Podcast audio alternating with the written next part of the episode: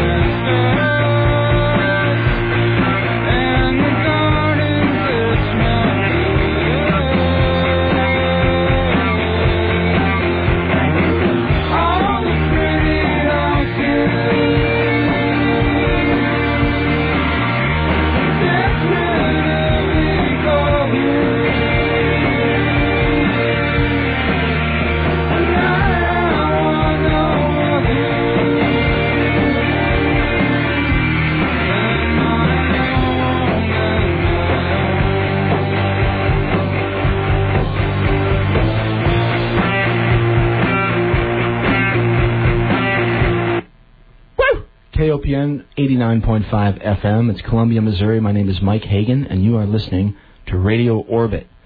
It is six minutes after 11 o'clock on Monday, the 31st of July. Almost August. We got another hour or so for July, and it's amazing how the time is flying by. Anyway, it's Orbit, and we're here again, as we are every Monday night from 11 p.m.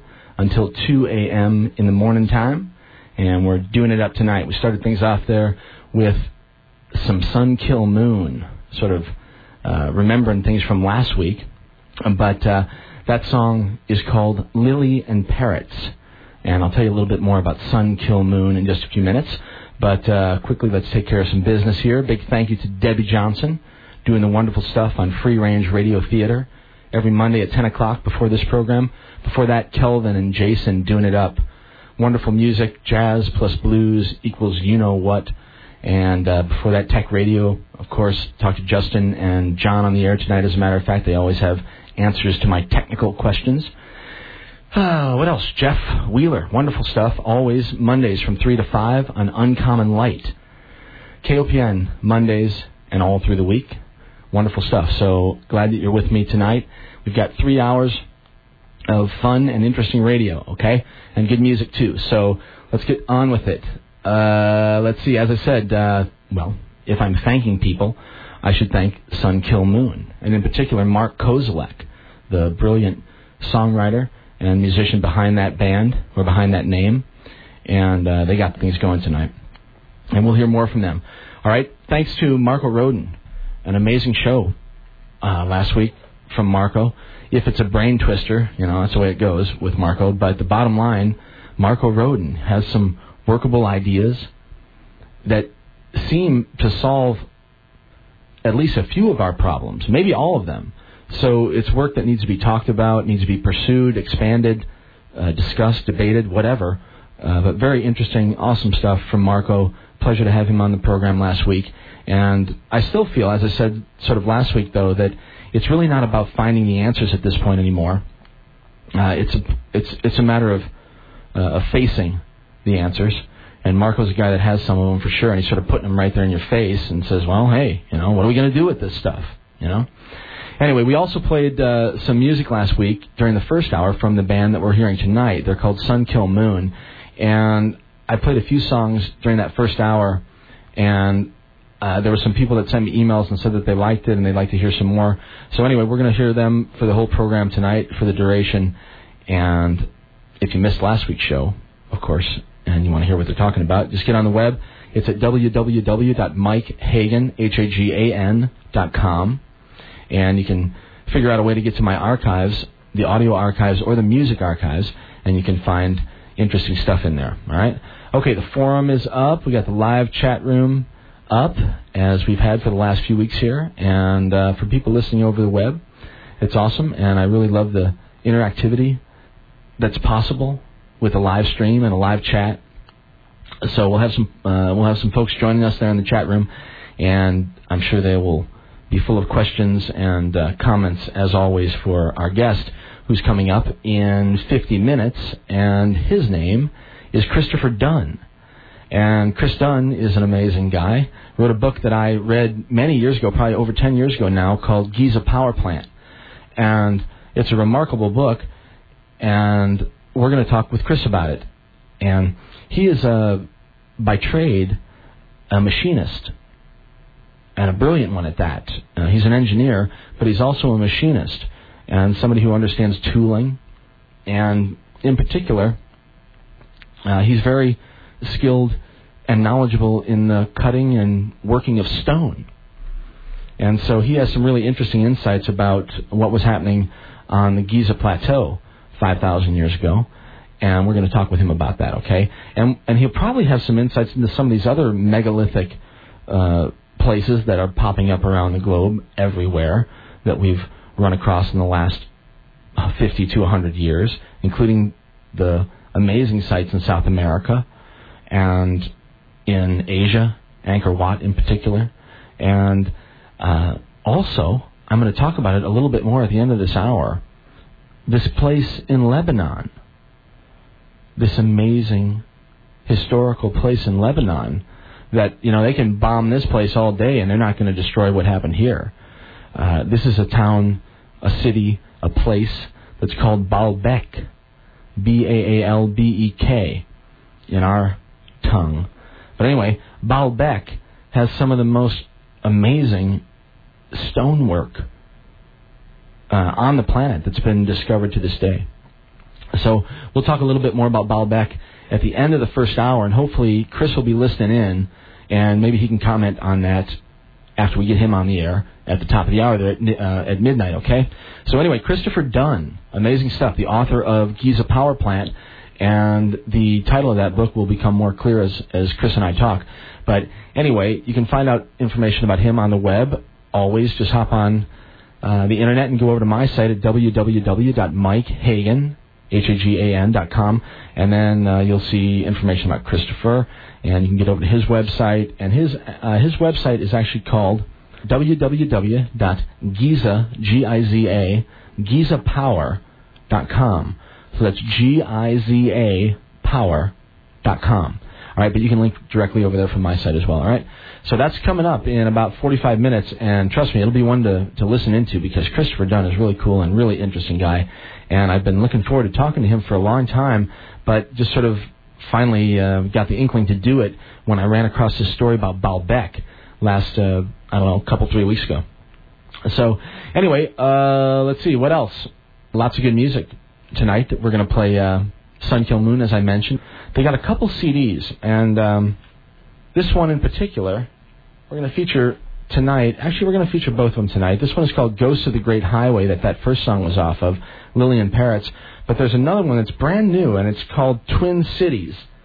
And uh, I'll play a few tracks from this tonight, too. It's great stuff. So, anyway, all that stuff coming up, and uh, Christopher Dunn as well. All right? So, hi to everyone. Thanks for the nice emails. Hello to everybody listening over the web, live or otherwise, if you listen uh, from the archives. We are streaming, though, now and every week via Cosmic Waves Radio. So, www.cosmicwavesradio.com is the way to hear Radio Orbit on Monday nights if you're outside of the signal uh, area of KOPN, which is only about, you know, 50, 60, 70 miles on a good night from our center of focus here in Columbia, Missouri. So for those of you who are outside of that radius, hop on the web and go to cosmicwavesradio.com, and all the wonderful people over there will make sure that you can hear this program regardless of where you are on the planet, as long as you have the gumption to do it and the wits. All right?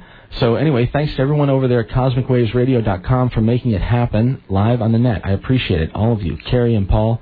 Thanks so much, all right? And uh, to Larry Norriger, the guy that does the website, doing wonderful stuff as always. Hello to everybody who's new at the site. We've had a lot of new registered users over the last couple, three weeks. So hello, and thanks for coming and checking it out. All right? We've got some great upcoming stuff guests I'll talk about in just a few minutes. I have a, a particular musical guest that I'm interested uh, in telling you about that's coming up for the 9/11 show, and these guys are something else. Uh, I, have only talked to the one um, of two of them, and his name is Adam Gutierrez. But anyway, the project is something they call the Afghan Music Project.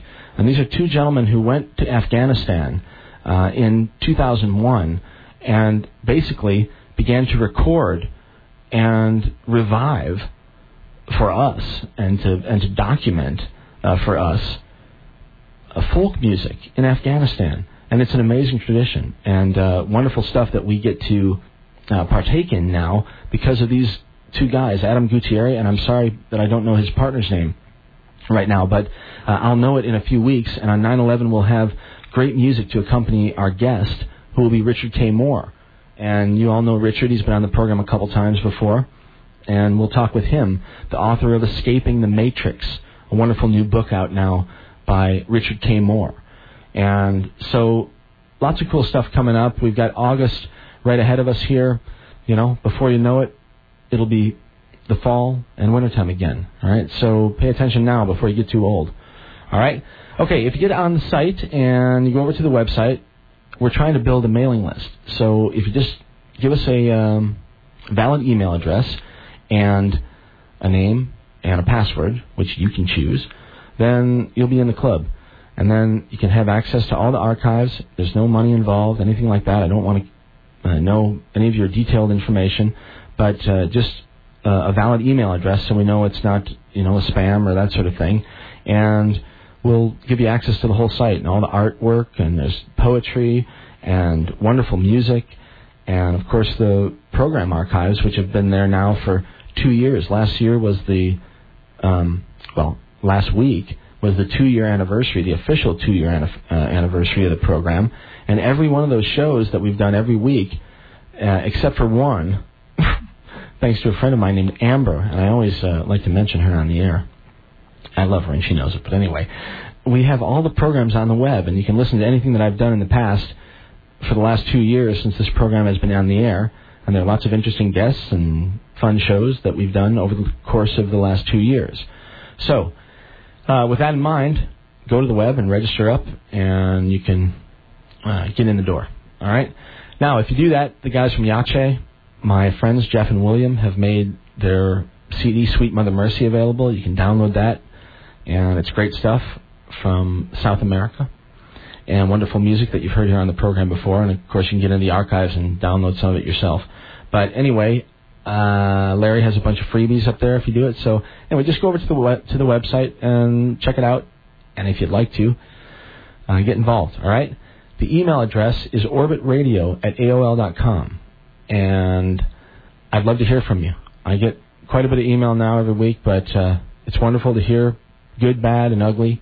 And I'll try to respond if I get the opportunity and the time. And uh, I shouldn't say that. I respond to every one. I, there, I've yet to, I think. Um, but as long as I'm physically able, I'll respond to every email that I ever get. I know that's a big deal probably if you ever start to get a bunch of them, but I don't think I'll ever get that many. so anyway, if you want to try me, orbitradio at AOL.com, and uh, we'll see. All right? Okay. Um, upcoming guests, as I said, tonight, Christopher Dunn. That's in 40 minutes. He's amazing. Stick around. Alan Goldstein, he'll be back on the air. Dr. Alan Goldstein soon. Uh, the amazing doctor from Alfred University in New York who brings us up to speed on the world of nanobiotechnology. He'll be back on the air in August sometime. Uh, the 14th, we're going to have the birthday party. Even though the official two-year anniversary was last week, we're going to have a party here at the station uh, on the 14th. So local listeners and anybody out there, if you can make it to Columbia, Missouri uh, by August 14th, you're welcome. The doors are open, and you can sit next to me and stand with me, and we'll do the show together and make music and art and talk, and it'll be fun. And so anyone who's uh, up for it is welcome to come down here, 11 p.m. on the 14th of August. All right, the doors will be open. All right, let's see what else. On the 7th, that's next week. I'm not sure what we're going to do. I'll either have sort of a, a guest that I'm not going to talk about because I'm not sure if we can get it firmed up or not, uh, or I'll just do the show and we'll catch up on news and uh, open the phone lines maybe and talk to some people and answer some questions and uh, discuss some stuff with people in the chat room, and we can always have fun for three hours um, by ourselves. All right, I better just move on. So, Jay Weidner, Geoff Stray, both coming on the program soon. John uh, John Major Jenkins, he'll be back on the show. Daniel Pinchbeck on the show soon. Uh, Kat Harrison, hopefully this fall. Dennis McKenna, of course, uh, back this fall and lots of other things to come, all right? So, it's Mike. You listen to Radio Orbit. It's KOPN Columbia, 89.5 FM. And if you're a friend of the station and you want to bring more friends to the station, uh, do it. And you can get some free ice cream. Okay, if you add a friend to KOPN, find someone who's uh, interested in supporting the station, you'll get a free gift certificate for yourself and your friend to go down to Sparky's down on 9th Street and have a scoop of ice cream. And it's good stuff even though I'm probably not supposed to say that because I can't endorse uh, anything except my own radio program, I guess. I don't know. Maybe I can't even do that. Anyway, if you're a friend of KOPN and you want to make more friends and you want to bring more people to the station, please do, and you can go have some ice cream on us and them at Sparky's down on 9th Street. Okay? All right, it's Mike. You listen to Radio Orbit. It's about 21 minutes after the hour on 11, uh, let's see, on uh, July the 31st. And we'll play some more music here from Sun Kil Moon. Let's see. What should we play here? How about. Well, we're going to do space weather in a minute. So, one, two, three, four, five, six. This is called Gentle Moon. And uh, again, wonderful stuff from Sun Kil Moon. The CD is called Ghosts of the Great Highway. We'll hear more from them coming up uh, throughout the program, and I'll play some other stuff from a CD called Twin Cities that I just got that I like. Anyway, uh, this one, as I said, called Gentle Moon. It is a gentle moon tonight. We got about a quarter, the first quarter of the moon uh, showing tonight, and we'll talk about space weather and the things happening above our heads in just a minute. It's Mike. You're listening to Radio Orbit. www.mikehagan.com, and you can also find information about KOPN on the web at kopn.org.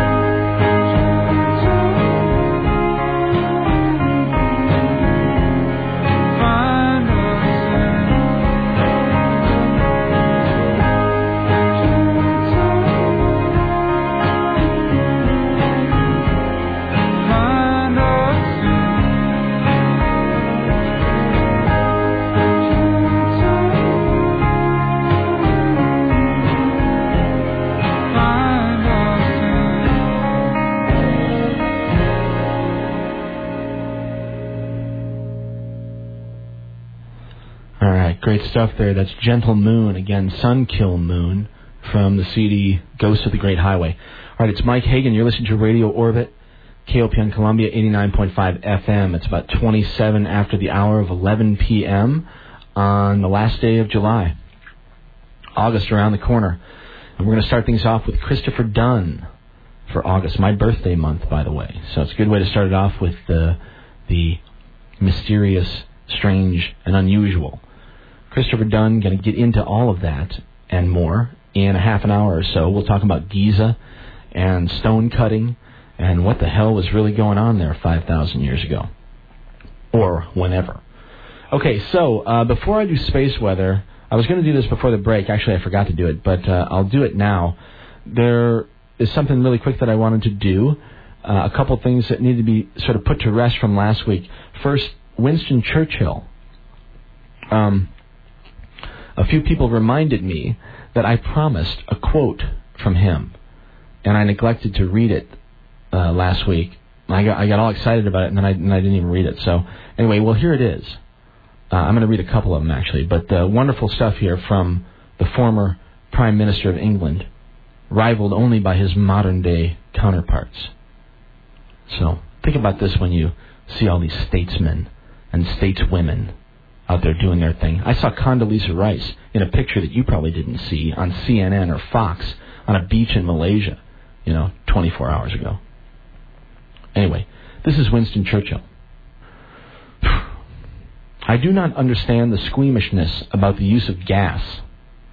We have definitely adopted a position at the peace conference of arguing in favor of the retention of gas as a permanent method of warfare. It is sheer affectation to lacerate a man with the poisonous fragment of a bursting shell and to boggle at making his eyes water by means of a lacrimatory gas. I am strongly in favor of using poison gas against uncivilized tribes. The moral effect should be so good that the loss of life should be reduced to a minimum. It is not necessary to use only the most deadly gases. Gases can be used which cause great inconvenience and would spread a lively terror, and yet would leave no serious permanent effects on most of those affected. This is Winston Churchill in 1919 as the Secretary of State for War, of course, uh, for Great Britain. This is one of the War Office minutes, so to speak, uh, from May 12th of 1919. Here's another one. I do not agree that the dog in a manger has the final right to the manger, even though he may have lain there for a very long time. I do not admit that right. I do not admit, for instance, that a great wrong has been done to the Red Indians of America or the black people of Australia. I do not admit that a wrong has been done to these people by the fact that a stronger race, a higher grade race, a more worldly wise race, to put it that way, has come in and taken their place. This is uh, Winston Churchill in 1937. 1937. Hmm, what else was going on in 1937? I don't know. Well, uh, so anyway, for me to glamorize, memorialize, lionize a scumbag like this is unreal. And, you know, these are statements. How different is he than his little mustached friend in Germany? I mean, what's the difference between these people? I don't know. You know, for me, I just don't see it. Anyway, uh, the whole conversation began because of another Ward Churchill, completely different Churchill, and I don't even think he's related to uh, to Winston, but he's a he's a treat too. Here's a quote from Ward Churchill, by the way, and thanks to Bob for getting me all riled up about this whole thing to begin with. But here's Ward Ch- Churchill, and then, then we'll move along. White domination is so complete that even American Indian children want to be cowboys. It's as if Jewish children wanted to play Nazis. You're right. Okay, uh, what else do we want to put to rest from last week? Uh, I want to talk about hope for a minute. Uh, I may have appeared to be in despair last week, and I was very sad, and I'm still saddened by all the death and destruction and uh, the manipulation and propagandizing and, you know, the suffering of children primarily and the innocent people who have nothing to do with any of this stuff. But uh, I actually am very hopeful, believe it or not. I think things are getting better. And I sort of see all of this stuff as sort of the last gasp of a dying organism.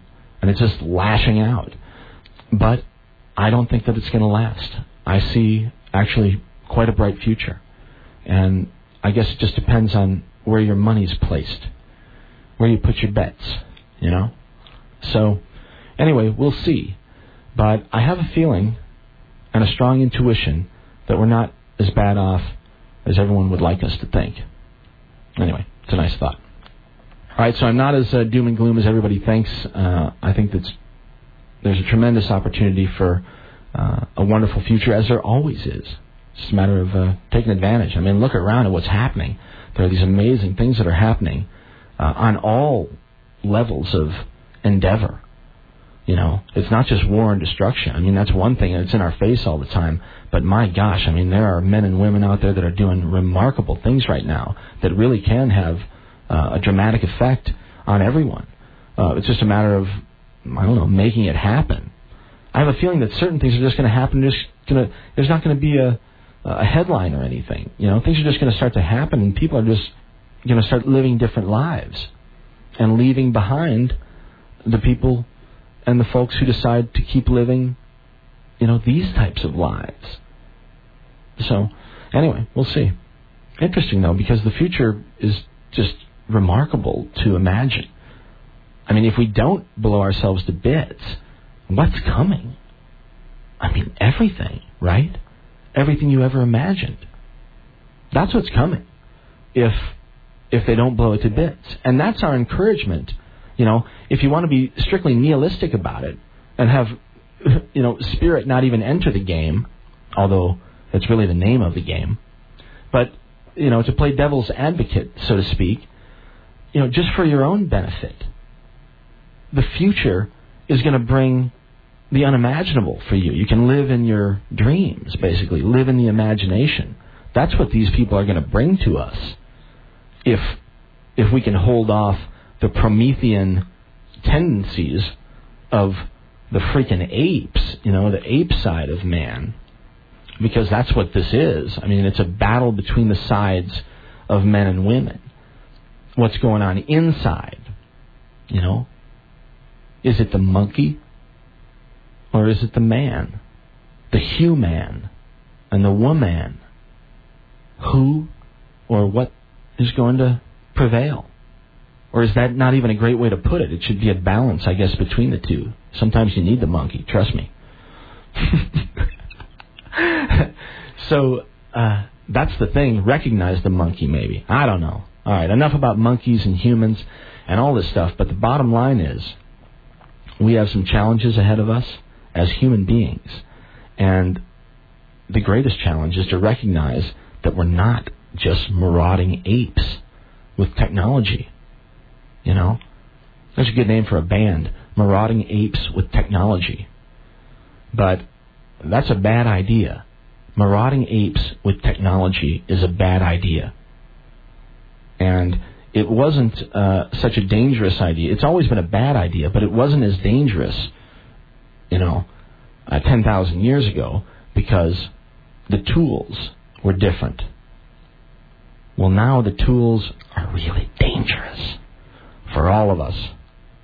So, we have to somehow come to terms with the monkey underneath, as the guys from ISM put it so neatly, and uh, grab hold of our future and uh, make it whatever we want. I mean, it's we have the potential now to do anything.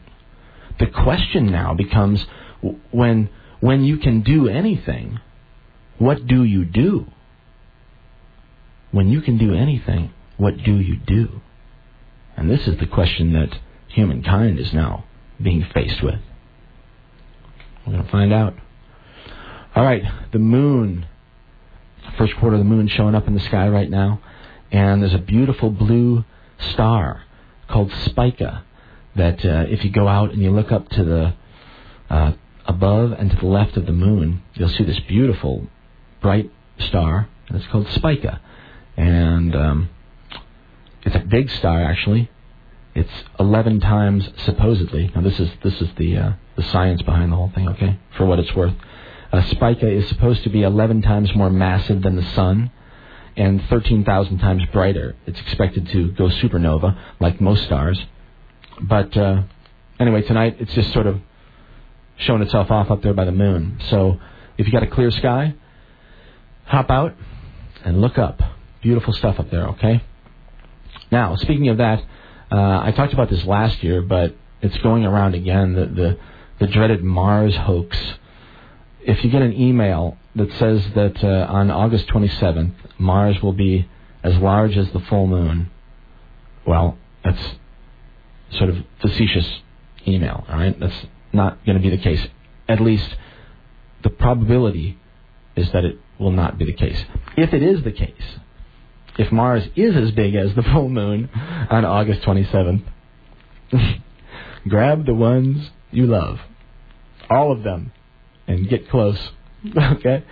All right. Uh, actually, on August 27th, Mars will be on the other side of the solar system. It's about 385 million kilometers from the Earth. It will be dim and tiny, nothing in comparison to the full moon. So, uh, not a big deal. Mars on the 27th of August. All right. If you want to see something really cool on the 27th of August, look uh, to the east before dawn, and you'll see a beautiful conjunction of Venus and Saturn, and that might be more worth your while. Okay, on the 27th of August. Okay, what else? Uh, the inflatable Genesis satellite. This is the one that Bob uh, Bigelow put up there in space not long ago. I think I talked about the launch, if briefly. Anyway, it's up there, and uh, Genesis is a satellite that is orbiting the Earth. And in the evenings now, you can sort of see it as it passes over North America. It glows pretty brightly. If you're familiar with the terminology, it's about as bright as a third magnitude star. And on the 28th of July, there's a guy on the web who took an interesting movie of it. And if you go over to spaceweather.com, you can view that. and You can see what uh, it's all about. And then if you go out in the future, you'll know what you're looking for. All right. Anyway, this is a deal, uh, as I said, that was developed by Bob Bigelow from Bigelow Aerospace, and it is a mission that is sort of testing the idea that inflatable modules can be used to build space stations uh, and even orbital hotels. This is sort of the idea. Of course, there's an economic interest, as always.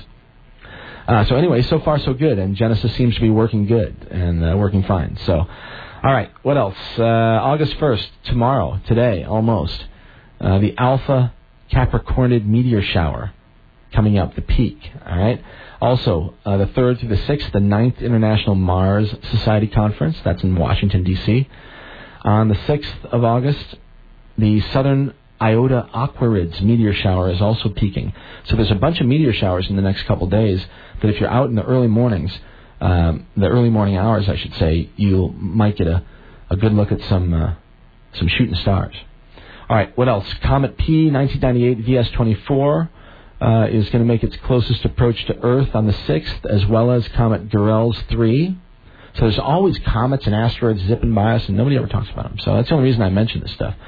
Uh, the 6th is also the anniversary of Galileo, uh, the probe Galileo, and did a, did a fly, uh, flyby of the Jupiter moon of Io uh, in 2001. And August 6th is also the 45th anniversary of Vostok 2, which was um, a launch of a Russian rocket that had this guy named uh, German Titov on it, and he was the second man in space behind Yuri Gagarin. So uh, August 6th, the anniversary of all this stuff, and also the 825th anniversary in 1181 of supernova Cassiopeia. Amazing discovery, actually, that happened 825 years ago. All right, what else? Uh, the 69th annual meeting of the Meteorit- Meteoritical Society in Zurich, Switzerland, for people that are interested in things that are smashing into the planet.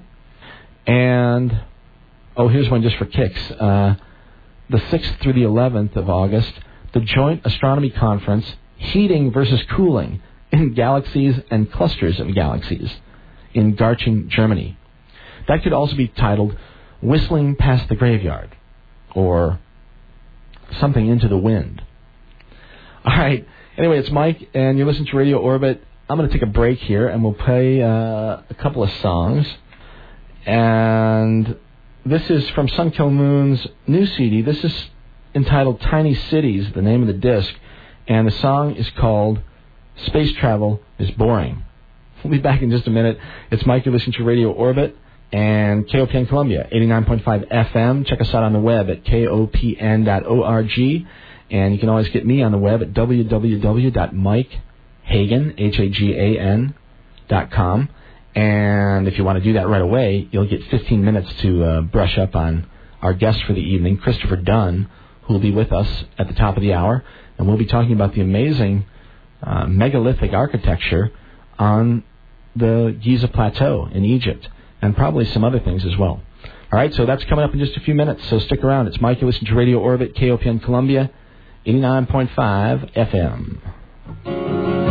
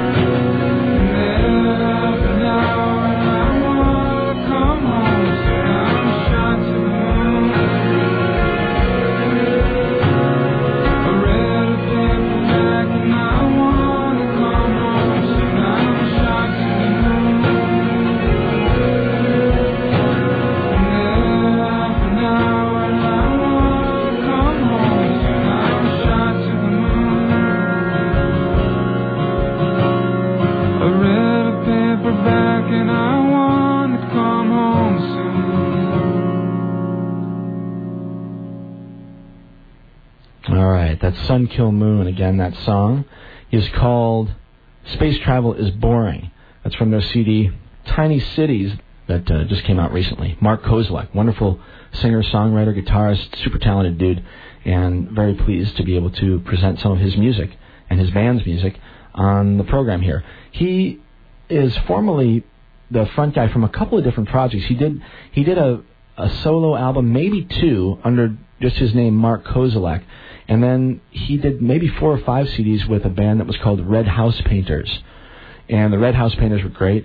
And this Sun Kil Moon stuff, though, is just obviously my favorite uh, recent stuff. So um, we're listening to it tonight. It will accompany us for the rest of the program. We'll hear a few more songs uh, when my guest Christopher Dunn and I take breaks and that'll be coming up in about 10 minutes. I'll have Christopher Dunn on the air, and we'll talk about his book Giza Power Plant and also uh, lots of other things, I'm sure. So stick around. That's coming up in just a few minutes. Let's talk about the news really quickly. Let's see. Did I forget anything else? Let me take a quick look at my notes here. Yeah, I got I, I have the big X marks by uh, Winston Churchill, so I took care of that.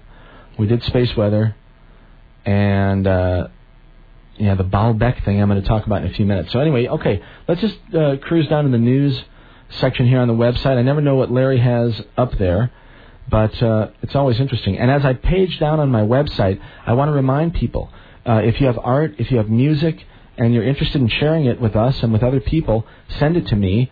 The email address, as I mentioned, is orbitradio at AOL.com. And if it works with the program, I'd be glad to play it on the program and share it with other people. I've gotten lots of stuff uh, over the last couple, three months. And I'm sorry if I don't mention it often enough. All of it I appreciate and I like. Some of it is appropriate for the program, some of it isn't. It's the only way that I can uh, put it. And I'll do my best to uh, uh, to you know to respond and to listen and read. If you send poetry and there's a place for visual art for for painters and um, graphic artists who are doing stuff with the new technologies, there's a section for all of this stuff on the website at mikehagan.com, and I encourage you to send it to us. Larry is amazing. My website um, administrator, Larry Norriger, he takes all this stuff and uh, really does make it into art. And so we really appreciate it and we encourage it and we encourage everybody out there to do your art no matter what you're doing. If you're an aerospace engineer who happens to be a brilliant machinist and know a lot about ancient megalithic architecture, or if you're, you know, whoever, you know, the guy that comes here and volunteers in the afternoons at KOPN. You know, do your art. Do that uh, thing that makes you go, wow. And it'll make you feel better, and probably everybody else, too. So, anyway, down the news page here, stem cell breakthrough. This is one that Larry's actually interested in for personal reasons. Uh, but anyway, uh, there's a biotech company in Singapore that said that it has created human embryonic stem cells that comply with the strict standards imposed for clinical use in humans. This is big news. Uh, the new cell lines have not been made with any living animal tissue and are so far believed to be safe for clinical use in humans. That means that all of the religious arguments are moot. Okay, uh, why our intuitions about how the world works are often wrong. Here's a story for you. The reason folk science so often gets it wrong is that we evolved in an environment radically different from the one in which we now live. Our senses are geared toward perceiving objects of middling size between, say, ants and mountains, not bacteria, molecules, and atoms on the one end of the scale, and stars and galaxies on the other end. So this is a particular idea that just says we just we're just really confused. I guess is basically the the point of this article. And I I think there's a pretty good argument for that actually, but. Uh, I don't know. There's some brilliance happening at the same time. Obviously, you get both ends of the of the spectrum. Two-way streets, as Joseph Pearce always says. It's a two-way street. Everything is. All right. What's this one? A mathematician may have solved a hundred-year-old problem. Well, Marko Rodin solved every mathematician's problem, every one that ever existed. So put that in your pipe and smoke it. All right. We got a few minutes before we're going to bring Christopher Dunn on the air. But before we do that, uh, I want to talk about a story that actually was sort of the kick in the pants that made me get in touch with him. I've been familiar with Christopher's work for quite some time and read his book Giza Power Plant back in the late 90s. Maybe before that, I forget exactly. I don't even remember when it was written, but it, has been 10 years, I'll bet, um, or close to that. Anyway, uh, I recently was at my friend Kent Steadman's site, and if I haven't mentioned Bard, I should. And he's always up and about these hours at www.cyberspaceorbit. And he's a close friend of mine and a wonderful guy and a guru. Uh, he hates to be called that. He's a wizard and he's a shaman of the highest nature. Uh, at any rate, he had a story about this place in Lebanon on his website. Interestingly, he had it up there before they started bombarding the place uh, a couple weeks ago. And it has to do with a place there that's called Baalbek. And this place is a freaking enigma, okay? Uh, there's an article that Kent has linked, and you can go check it out for yourself, but there's some wonderful imagery here and some great uh, writing that's done by a guy named Gian Quasar. I don't know if that's his real name or her name. But anyway, let me read a little bit to you about this, okay? Now, Baalbek is the name of an archaeological site in Lebanon. Right? Lebanon's been in the news of late. And maybe this is part of it. So check this out. In Roman times, it was known as Heliopolis, or the city of the sun. Hmm, sounds like a nice place. An example of how ancient is the site can be found in its holiest area. This was a place that was called the Temple of Baal. And, and uh, this is a god that I think represented Jupiter. And it's a hybrid between the ancient Canaanite god Baal, which is just another name for Lord, and, uh, and the Roman Jupiter. So there's this temple there. And uh, the temple was built on a mound. And archaeologists look for this sort of thing, and it indicates that a place has been held sacred. And what had caused this area to be significant or sacred was unknown, okay? But anyway, most date the ruins here to Roman times. They say, uh, however, they followed a pattern of building upon the sacred areas of culture before them. This is evident of Palmyra, where the Temple of Baal is also built upon the Tell or the ruin mound. The original Canaanite temples could be 2,000 years older than the Roman remains left today. The question is, had the Canaanites done what the Romans did? In other words, did they build upon the site as well? And if so, what caused the site to be considered sacred to all these people? So now here's the deal. The oldest part, the oldest part of the ruins of Baalbek, they fit absolutely into no known culture. And who knows what this was for, but there are at least questions that come up concerning the blocks that were used to build this particular deal. And Baalbek is going to become a real big question mark because there are lots of things being uncovered throughout the world today about the prehistoric past that we assume existed and our earliest stories and cultures of history. But, I mean, this is another place that obviously we didn't know what was going on. There are stones here, you guys, that are 1,500 tons. There are some that are 68 feet long by 14 feet high, 14 feet wide. They're the largest worked stones on the planet so far. I mean, as far as we know, I guess.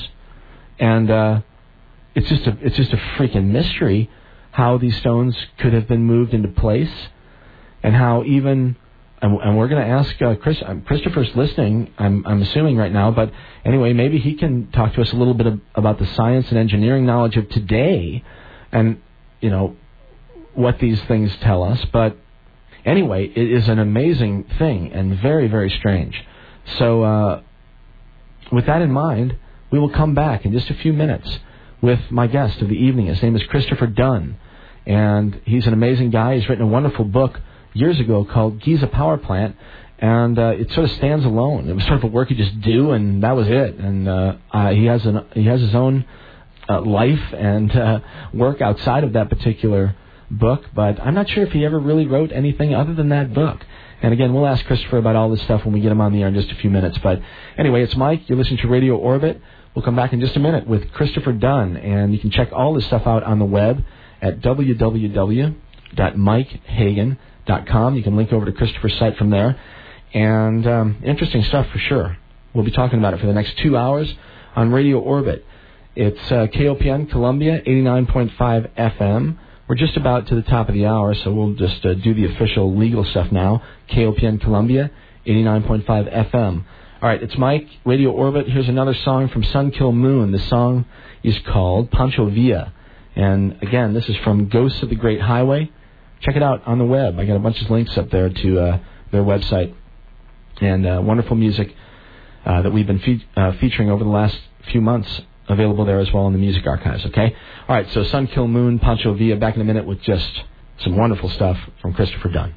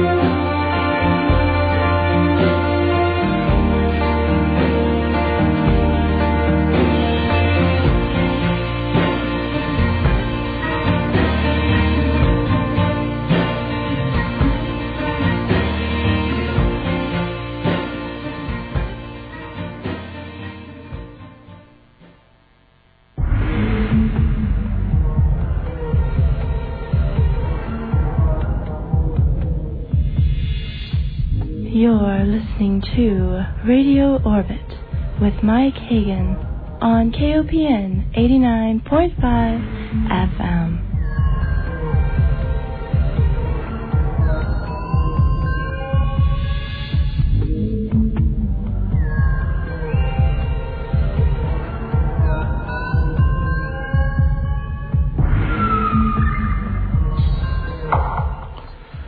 All right, Christopher Dunn has an extensive background as a master craftsman. Starting as an apprentice at an engineering company in his hometown of Manchester, England, he was recruited by an American aerospace company. He immigrated to the U.S. in 1969. He began as a skilled machinist and a toolmaker, and he has worked at almost every level of high tech manufacturing from building to operating high powered industrial lasers. He also held the position of project engineer and laser operations manager at Danville Metal Stamping, a Midwest aerospace manufacturer, and I believe he is still employed with that company. So, at any rate, we're going to ask him a few more questions directly and waste no more time. Say hello and thank you for coming on Radio Orbit tonight, Christopher Dunn. Thanks for being here, Christopher. Oh, you're welcome. It's my pleasure, Mike. Well, it's a pleasure to have you. And as I was saying, I'm not sure if you were listening in before the break, but I've I've had the inkling to talk with you for quite some time. I read your book Giza Power Plant years ago, and uh, anyway, I ran across a story about Baalbek a few weeks ago, and I thought, wow, that's a great reason to call Christopher Dunn and get in touch with you. And uh, my friend Pio, who's uh, listening right now over the internet, uh, as a matter of fact, dug up your email address somehow, and then here we are. So thanks. Oh, great.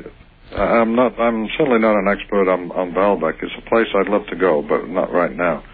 Uh, but uh, it's an absolutely fascinating uh, example of this uh, civilization that uh, existed on this planet that left behind artifacts that are cannot be explained by conventional understanding of history and the tools that were available years ago. So, yeah, the tools to create these artifacts just weren't in their toolkits back then. Amazing. All right. Well, look, before we get uh, into all this good stuff, let's talk a little bit about yourself. I've got to ask for the listeners who aren't familiar with you and your work, just some questions about uh, where you came from and what made you who you are, because you're an interesting guy, and I'm sure people have a little bit of uh, wondering about what made you so. Well, uh, thank you for that. I, I never really considered myself to be an interesting guy, uh, but you should read your book. oh, maybe I should. I don't know. It's been a few years. Uh, no, the my my background is quite unremarkable. Just like a lot of people, you know, I um, went through school and uh, and um, back in back in my, uh, when I was a, a young uh, teenager, the uh, the the idea was to actually uh, go into the trades rather than go into university. So right, actually do something with your hands. Yeah, and so um, and that was 45 years ago. So things are, are a little different now, of course. So I went into the trades, and then um, I, I would actually call my um, passage through life or my soldier through life as a uh, creative discontent, where I I would I would um, go through life, uh, and then suddenly I would be, become discontented with the situation I was in, or uh, I, I needed to learn more. I needed to grow, and so essentially that that uh, propelled me uh, into different adventures. One of them was actually emigrated to the United States right, right. in 1969, and continuing to grow and uh, and learn as I when I came over here. And so it was, you know, coming to the United States was probably the best thing that ever happened in my life in, in terms of um, professional and spiritual growth. How old were you when you came over here? I was 20, 23 years old. Hmm. And uh, young. Yes, a very actually probably one of the youngest uh, uh, skilled machinists that was hired by this company.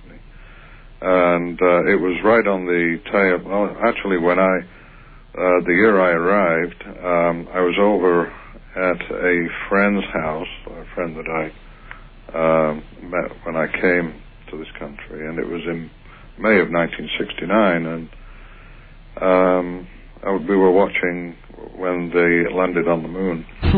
I was five years old. I remember it. Yeah, it was, it was an interesting story. I was working for a company in in uh, Martinsville, Indiana, Uh-huh.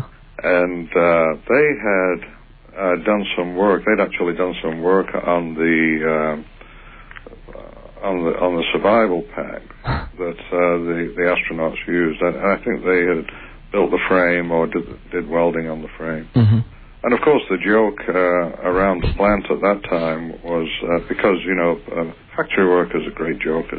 Oh yeah. But uh, the joke around the plant at that time was that there wouldn't be any problem as far as the astronauts coming back because whenever Twigg made anything, it always came back for repair.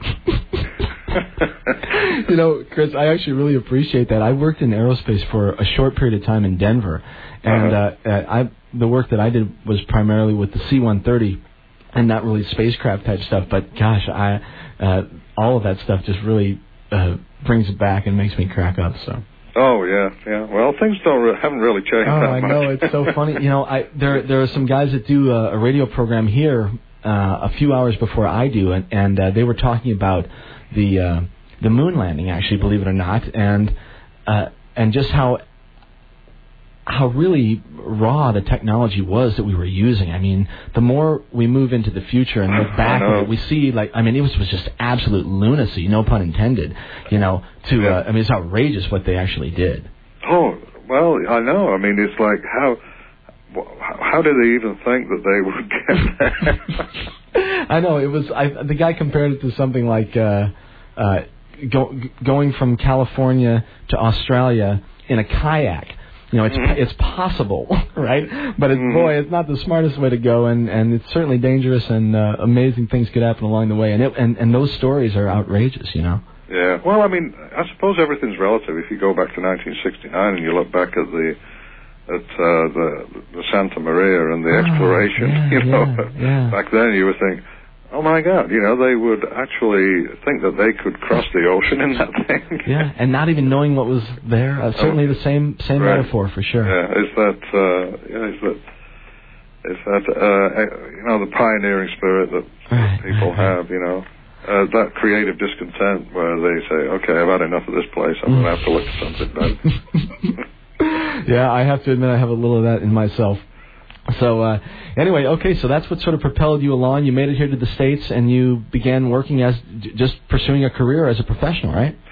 Yeah, um, it was, you know, the wonderful thing about working in the States is that uh, the opportunities for people who uh, just are willing to work and apply themselves Mhm. and, um, and and learn and grow.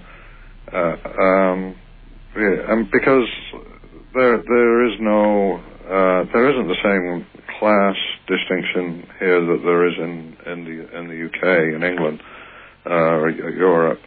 Um, and you know you do have you do have a culture uh, that has been built by people who have just pulled themselves up from by their bootstraps without any Right. any silver spoon or anything like that uh, handed to them.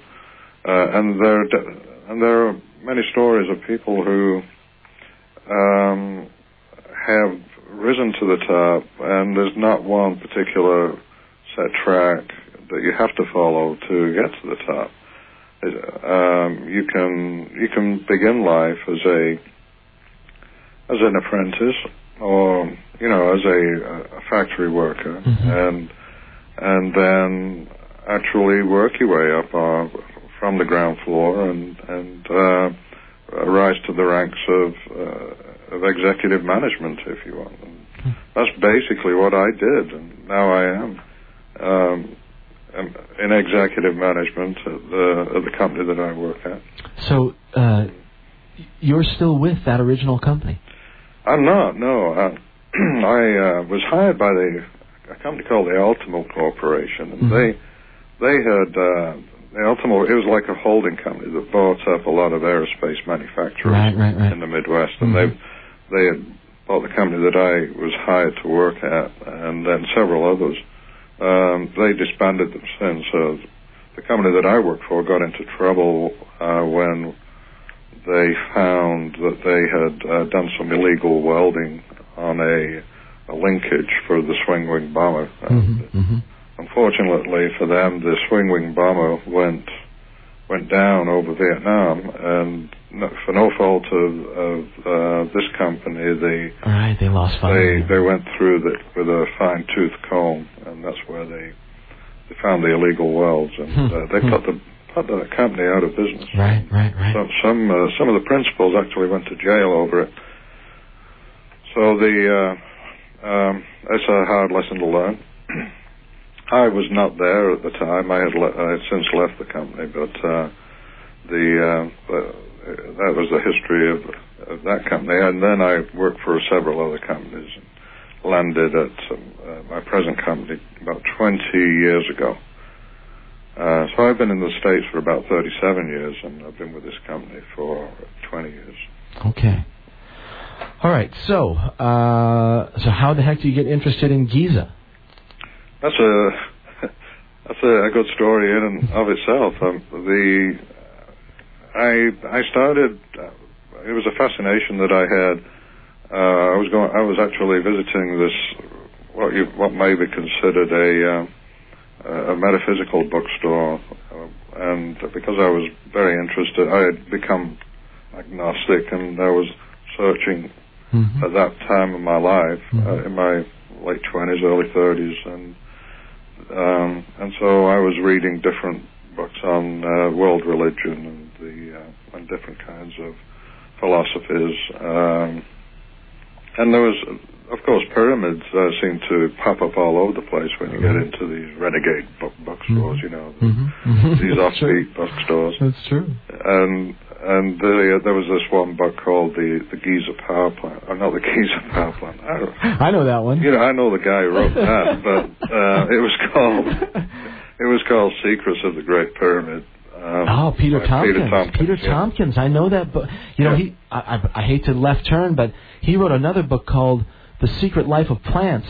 Yes, That's the most outrageously cool and and uh, uh, helpful book that I've. One of the most amazing ones I've ever read. So, anyway, yeah, Peter Tompkins, amazing guy. Yeah, he's a he was a, he did a, an absolutely fantastic job. Uh, he's a brilliant scholar on the on the secrets uh, the secrets of the Great Pyramid, and the uh, what started me off was that he had raised he raised a lot of questions in that book about the uh, the Great Pyramid, uh, questions that not necessarily he he was posing, but uh, other other researchers throughout history Mm-hmm. about the true nature, the true purpose uh, of, of the Great Pyramid, how it was built, and uh, for for what reason it was built. And that was the first time in my life that I had actually even questioned the tomb theory. Mm-hmm.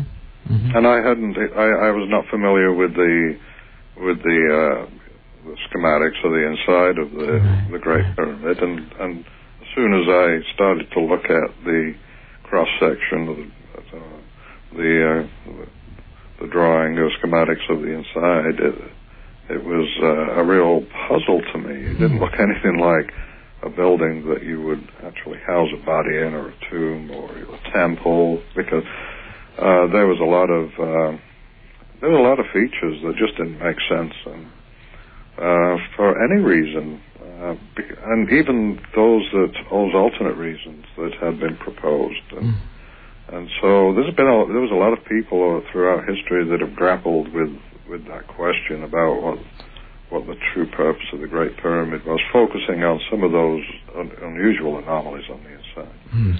And so I, I, I kind of uh, saw what they had uh, written about it and started to formulate my own ideas because I didn't. For instance, there was one theory that it was an astronomical marker, Mm. uh, which it could serve that purpose as far as the the uh, shape or the size of it. It could be a geodetic marker, Mhm, mhm. you know. Uh, Yeah, I mean, with the sophistication of what was Yeah. going on there, it could be a, a number of different It things. could be. It could have been a number of a number of things Right. just by its its shape and size on the outside. But and then when you get and all this. yeah, and then when you get onto the inside, though, you have all these other features Hmm. that uh, okay. I, I I can I can buy that that that it's a but it would serve that purpose. But but saying that does not explain everything else, and so you know all these questions about the the other features on on the inside were not answered um, within the, the context of the theories that were being proposed. All right. Hey, um, uh, l- let me uh, stop you just for a minute, okay, Christopher? Sure. Um, for the people out there who are just joining us, we're talking about the pyramids that are on the Giza Plateau in Egypt. And people are familiar with them, probably from the Discovery Channel or anything like this. And you may have even seen uh, Christopher on uh, the History Channel. I know I've seen you on one of those uh, at some point. Um, at any rate, the conventional theory is that these were just big buildings that were built to honor dead pharaohs, and that they were just buried there and they were tombs. This is the the conventional idea, right? Mm-hmm. Yeah. Okay, so so just to clarify that for everyone, so everyone knows exactly where we're at. And Christopher uh, began to investigate this and said, "Hmm, well, there are some other questions, and there are other people, obviously, over uh, many, many, many years that have all uh, been asking interesting questions." Right. And uh, but I I, um, I set myself a task, and I said, well, really to explain the Great Pyramid, you have to explain all the evidence. There. I mean, you can't you can't ignore evidence um, to uh, and then expect your your theory or hypothesis to stand. Right. And so I I puzzled over it and puzzled over it, and then finally the light bulb went off over my head um, about what was going on, but uh, that it was a an energy device, and um, and that was in 1977. Now, Wow. yeah, Thir- almost 30 years ago. yes, and See so, now, yeah, because the first thing that I have heard or found was that paper that you wrote in 1984. Yeah, Uh, in- in- okay, it's in- funny that in you ana- mention analog- that. It was in a, it was in an old magazine called Analog Magazine, Yeah, and uh, it was about. I think it was. I actually have it on my website. It was called Advanced Machining in Ancient Egypt. And, That's correct. And uh, it was anyway. Maybe you could talk about that a little bit because this was you you came across this seven years prior to that in '77. Yes, actually, I had a, a manuscript, and I I wrote a manuscript, and I sent it to a publisher called Prentice Hall, Uh huh. Uh huh. uh, and um, and they were going, they were very interested in buying it. They had asked for some changes and modifications, and uh, and to actually flesh things out a little more, um, because I wrote like an engineer, you know. Fairly uh, pithy, as they put it, but you know, highly condensed. So I needed to uh, flesh things out a little bit, and and so I was working on that, and then they they changed their format, their genre, and the editor left the company, and they sent me a very nice letter, and so I was it made its way back to me, and then I was trying to shop it out to other publishers, and I have a have a string of rejection slips on it. That's great, So- actually. I mean, I love it. It's like the, uh, you know, it's the battle scars or whatever or something. Oh, they were yes, and they're real scars, and they they they really cut very deep. Oh, it's brutal. I know. I especially know. when you wait nine months for a Oh. publisher to respond, and and the you know the conventional wisdom is that you you don't submit it to more than one publisher at a time because they will you know they need to know that uh, Yeah, that they're actually. they're not wasting their time. Oh, it's just look at it. Yeah. So anyway, the uh, that's you know I mean that's just uh, that's just the price that you the entrance fee, if you will, Mhm. of uh, publishing. Mhm. But a, a very good friend of mine who is uh, also an engineer, uh, Dr. Alan Andrews, and he was also a, um, uh, a writer um of science fiction in Analog magazine. Mhm. Uh, suggested that I submit, you know, just take part of the manuscript to, and uh, and make a an article and submit it to Analog uh, magazine, and that's what I did to uh, Dr. Stanley Schmidt, and uh, he accepted it, and it was published in '84, and it was re- reprinted in 1991 uh, in a book called uh, Analog Essays on Science, Really? And um, there's so uh, one of the best articles of the 1980s. So it um, it received a, a lot of attention, a lot of uh, negative attention, a lot of positive Right. attention. So Well, we'll we'll, um, we'll take we'll take a break here in a minute, but you, the work holds up, and the interesting thing uh, is that you know you come at it from an angle that very few are able to come at it from. In other words, you're uh, a guy who's actually done the handiwork. You know what it's actually like to machine, and uh, I mean that has to be invaluable when you're looking at things like the stones um, that are building these monuments. hmm And you went to uh, you had you been to Egypt yet, Christopher? um, I just got back in May for uh, my seventh visit Wow. to Egypt. I've been. I was actually there twice this year. When was the first time that you went? The first time I went, believe it or not, was in 1986. Huh. So So I was, I had written my book and I had had my article published and I hadn't even been to Egypt yet. So, uh-huh. um, so I went in uh, 1986 and, um, was it amazing when you first were there? To, when you actually sort of got to verify everything that you'd been well, thinking and writing? you know, it's it's uh, it was really really strange experience for me. I, it was like I. it had to be very. the strange. Great Pyramid just looms large across the, the you know the whole neighborhood. Mhm. Um, and you you see, you see it. You can't miss it. It doesn't matter where you go around Giza or the, the villages that surround it. And if you're you know in one of the one of the hotels nearby, um, it's there. you can't miss it. And, but the funny thing was, I I was afraid to go up to the plateau and actually go in there because I, in the back of my mind, I was thinking, you know, all this emotional investment, these ideas that I've developed, the theory that I've developed over the years. I'm going to go in there and it's got to just shoot everything. Mm. Well, so you know it's interesting because you know I I'm familiar with engineering and I and I'm I'm always marveled by how things work on paper. You know. Mhm. Oh, And, uh, exactly, and that's that's pretty much it. I mean, things, theories are fabulous, you know. And, Right. and until that point, I'd been an armchair theorist, Oh. and I'd never even been there.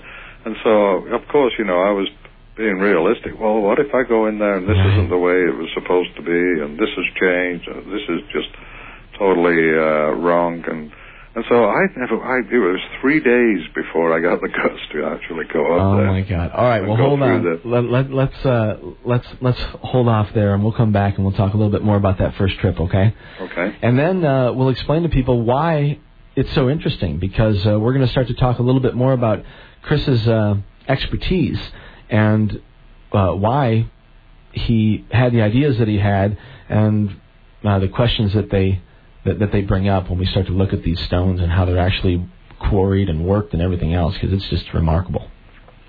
Okay, everybody, it's Mike. You're listening to Radio Orbit, KOPN Columbia, 89.5 FM. And my guest is Christopher Dunn. You can find us on the web at www.mikehagan, H-A-G-A-N dot com. Information about me and Christopher and the musical people that you're hearing on the program tonight and previously, all there on the website. And uh, for perpetuity as well. If I can keep it up there, and as long as I'm breathing, we'll make it available to everyone. You can download it, listen to it, share it with your friends, whatever. Okay? Everything available on the web, www.mikehagan.com. All right, let's play a couple of quick ones here. Two short songs from Sun Kil Moon. And um, this is from, again, their CD, Tiny Cities. We'll be back in just a minute. It's Mike. You're listening to Radio Orbit. And stick around. We got Christopher Dunn for the next hour and a half.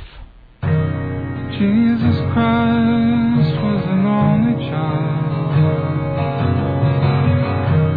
to the and he drank and he smiled.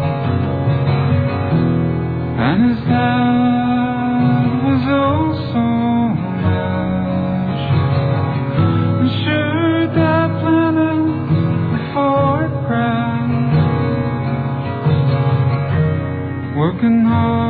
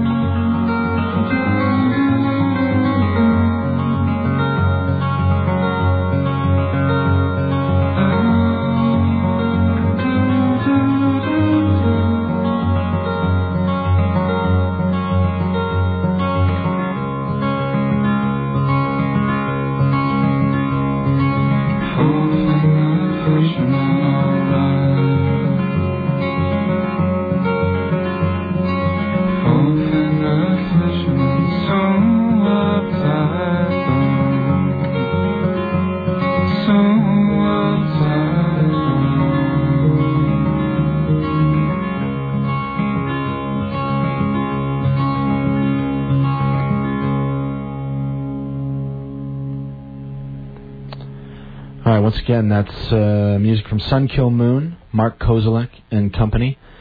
That track you just heard was called Four Fingered Fisherman. And before that, you heard Jesus Christ was an only child, which may or may not be true. I read a book once by this guy named uh, Glenn Kimball, who wrote a book called uh, Secret Stories from the Childhood of Jesus, or something like that. And uh, that's a pretty um, outrageous book. and, you know, Christ went to to uh, Egypt, right? I think so. Anyway, all right. I wonder what he was doing there. Um, okay, it's Mike. You're listening to Radio Orbit. It's KOPN Columbia 89.5 FM. Check us out on the web at www.mikehagan, H-A-G-A-N, dot com, and also kopn dot org. And on Monday nights, uh, streaming to the world via cosmicwavesradio.com. Thanks to everybody over there for making it happen for us over the internet. All right, and uh, Christopher Dunn, thank you for sticking around with us. Hi. Oh, you're welcome. All right, great. So, um, anyway, where were we? Um, I was actually checking out your website. That's pretty cool. Oh, thank you very much. It's No problem. it's uh, it's all the work of my friend Larry Norriger, this wonderful uh, friend and web wizard, and he's just amazing, and he does great stuff. So thank you, That's very creative. thank you. I really appreciate it. Yeah, that's great. All Okay. right. So, uh, well, you in you, you went to Egypt in '86, and you're about to walk into this place. It took you three days before you could even get the nerve. and so, what happens?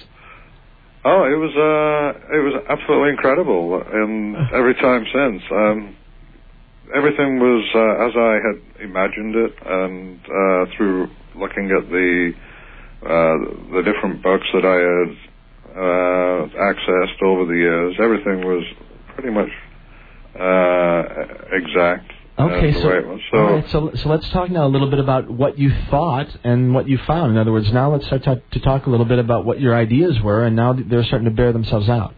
Yes, and, and one of the things that um, one of my theories in the book was uh, a theory about the positioning of the uh, or the the use for the, the Grand Gallery, Mm. and uh, I don't know if if everybody who may be listening knows about the Great Pyramid and the, the schematics, but basically what you have is a structure that is uh, covers 13 acres. It's level within seven eighths of an inch, and it's 481 feet high, uh, positioned with uh, precision to, to within three minutes of a degree to true north. Um, it is a very precise, precisely built, massive mountain of stone. Um, on the inside, you have these shafts that uh, end, uh, the, into the pyramids, uh, into the bedrock. There is a descending passage. It's a 23 and a half degree angle. It's only about 41 inches square, so um, it's, it's quite narrow. You have to stoop to to uh, go down it. There's an ascending passage of the same dimension, and uh, my book is a actually a focus or a study of all the different enigmas and unusual anomalies inside the the Great Pyramid, and finding explanations for it. Well, one of the uh, explanations was for the Grand Gallery, which when you come up the ascending passage uh, and you, you're actually crouching down as you walk up it on a, at a again a 23 and a half degree angle. Okay, and this is from the ground level. Uh, this is from actually it enters from the uh, the, the descending passage. Now the interesting thing about the the ascending passage, you've got one that's going down to the into the bedrock to a subterranean chamber, and then you have the ascending passage that branches off from that descending passage at the same angle.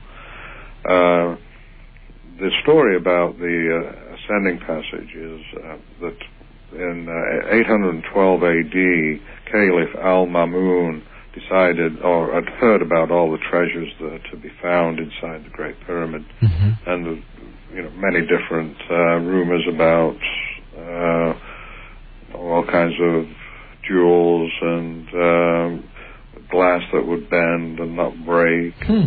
crystals and all kinds of stuff.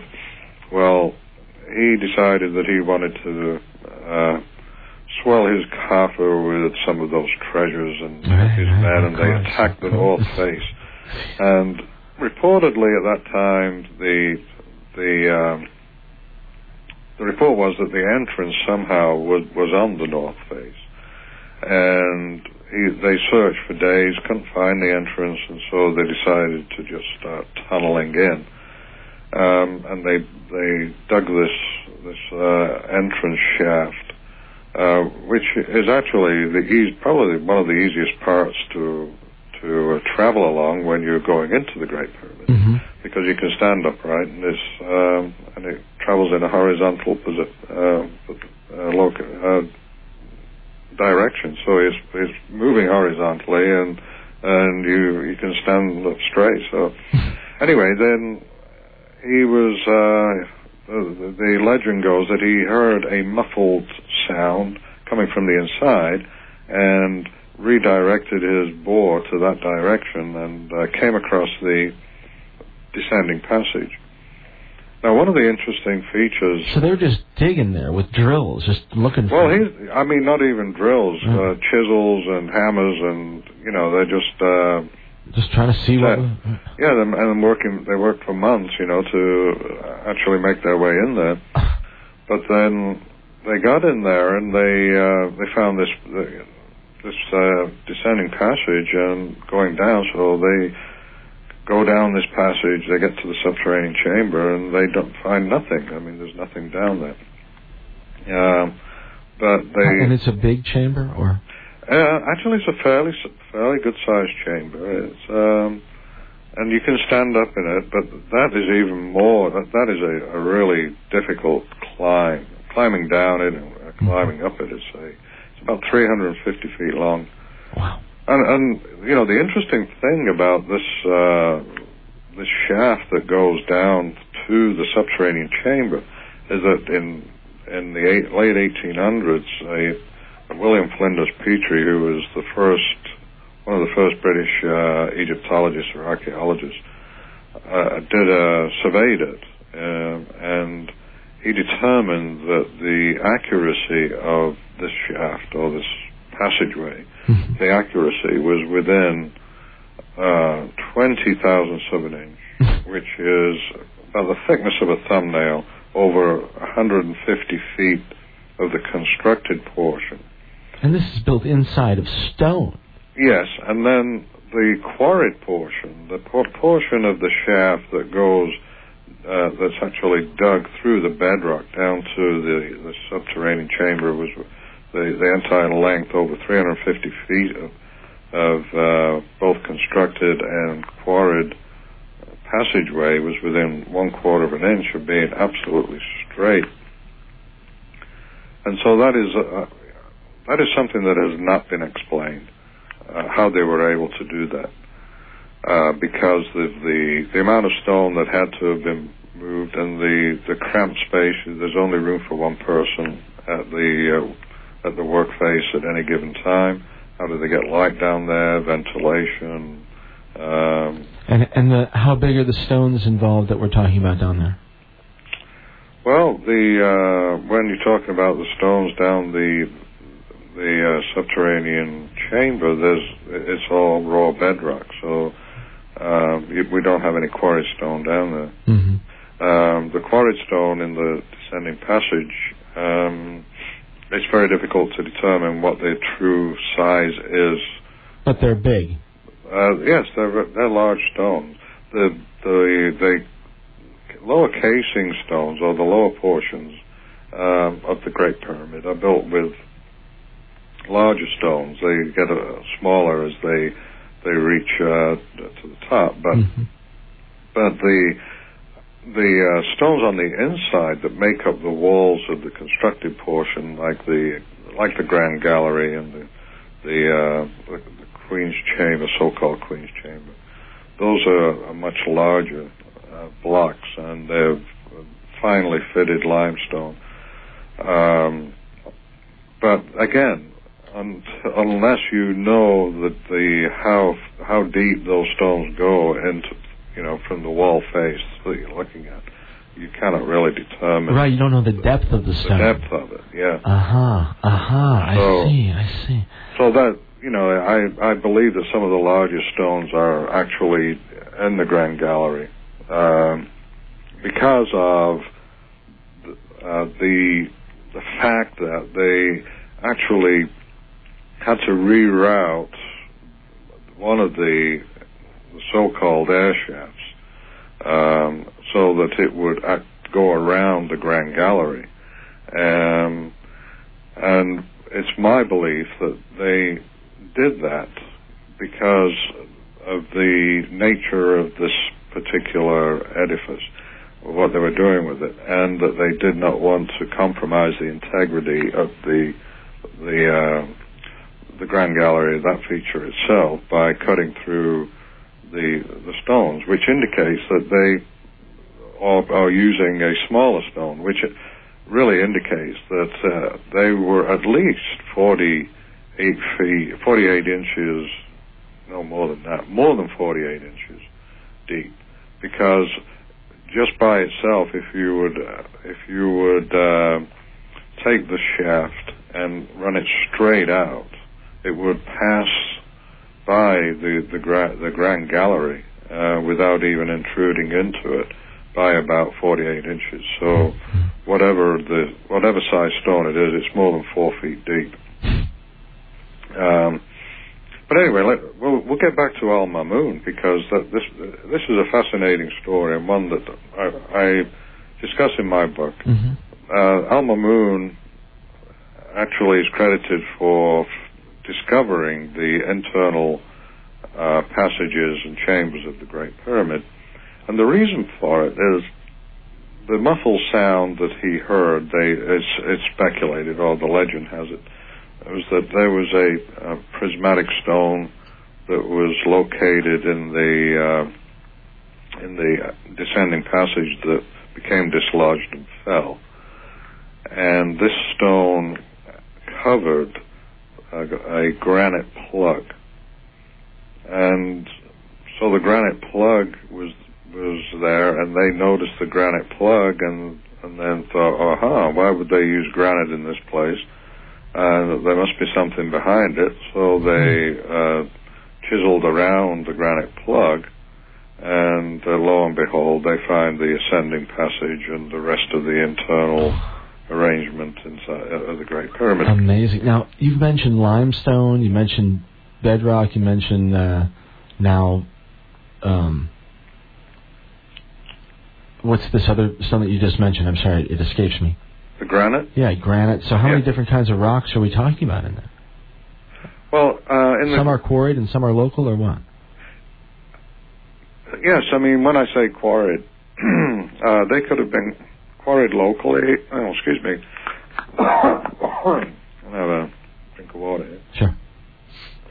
The uh, the stone was quarried locally. In other words, it was extracted from the ground locally, Right. and it was quarried from a uh, the Mokattam Hills, which is a finer li- limestone.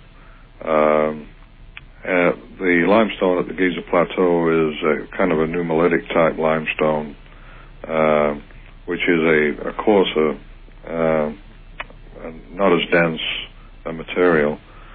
So yeah, they, there is two types two types of limestone in the construction, and granite is a an igneous rock. And granite is very hard, right? It's the hardest rock. Yes, uh, it has a high percentage of, of quartz crystal, uh, silicon quartz crystal in it, uh, and the uh, the so-called king's chamber in the center of the pyramid uh, is constructed entirely of granite. Uh, the granite is, was brought from Aswan, which is about 500 miles down the Nile. How, Um, how do we know that it came from there? Because that's the only place in Egypt where they have this particular kind of granite. Okay. Uh, it's a a pink a pink granite uh, with about 55% silicon quartz crystal. Okay, so it's unique to some particular area. So it's, uh, yes, it's unique to that particular area. All right. Um, and the that is where you find some of the larger stones. Uh, the beams that uh, actually superimposed on top of the uh, chamber. Um, are about 27 feet long. They weigh up to 70 tons apiece, and there's over 70 tons. 70 tons. Yes. How, how does that compare to things that we might move around today? I mean, I know people are going. to I mean, I just need just just for a rough idea. Do we move anything that that that heavy? Yes. Oh, yes. I mean, 70 tons is a. Uh, we, we've, we've definitely we move 70, 70 Okay. tons. Yeah. right. Um, you know, with any any uh, kind of task that you have for moving heavy objects, uh, the, there's always a, a, a risk to it and danger. Um, and the work it, it should be done by professionals, obviously, and tho- those professionals they call riggers. But uh, uh, but then you have to have a suitable crane, and then of course the work site itself is very important, hmm um, and how where you pick, would actually pick a load from, and, and picking and placing it. Um, And the thing about the, or one of the things at least that always sort of struck me is that it seems like many of the places that you're talking about are like sort of cramped spaces. How, in other words, even if they could move something that was very heavy, uh, the machinery in our particular viewpoint, the way we use technology or the way we've developed technology, you Hmm. couldn't make a machine small enough to get it in there or something like that. Well, the, yeah, I mean the. Um, it's it's hard to say. I mean, it depends. It depends whether a machine is needed. Um, I would. I, I mean, I can certainly ima- imagine a machine to create the descending passage and quarry down into the um into to the subterranean chamber. I can envision that. The um, and so that is the only, really the only uh, cramped space uh, besides the well shaft. The, the only cramped space where um, you would have real difficulty. There are there elsewhere when you're actually constructing something. There are always options. Hmm. When um, I mean, you can have you can build a device where all the spaces within the device are too small for anything to go in. But once you once it's constructed, you know, it's pretty much right, right. It's pretty much closed up, and Mhm, um, mhm. and it's not necessary for anybody to go in there. Hmm. Um, and it functions as as intended. You hope. But and so you know that's where that's when I when I was looking at the the Great Pyramid, I was looking at these what I call what I consider to be the schematics of a machine, and I Why did you think it was a machine? well um, it was mo- mo- mostly a a um, a process of rationalizing why a culture would actually build something like this and and build this design in it To the specifications that you mentioned. to these specifications. Yeah. Um, and Christopher, would you mention again? You mentioned something about being seven eighths of an inch level over some particular distance, and that is a, a a big thing. I think maybe you could talk about that. Um, yeah, I mean it's it's huge. Um, to if you consider what the modern building codes are for construction, and you are laying concrete for a foundation, Mm-hmm.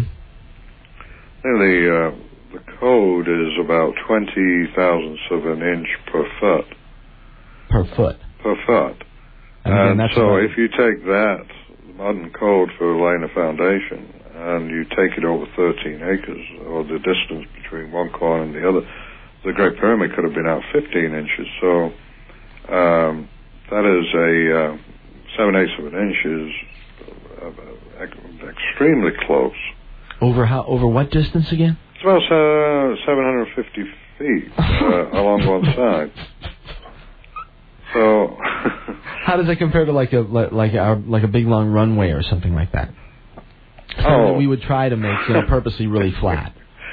Yes, you, yes. Uh, um, uh, you would you would find no comparison. Yes, you would find it, that it's flat, but I think if you uh, you know, uh, what you what you do, it depends on how you what you use to inspect it. It's like you take a, a particular object, and it's like when I go to Egypt and somebody says, "Oh, this looks like it's been machined." You know, uh, how how precise is it? Well, the only way to tell is to actually go and measure it.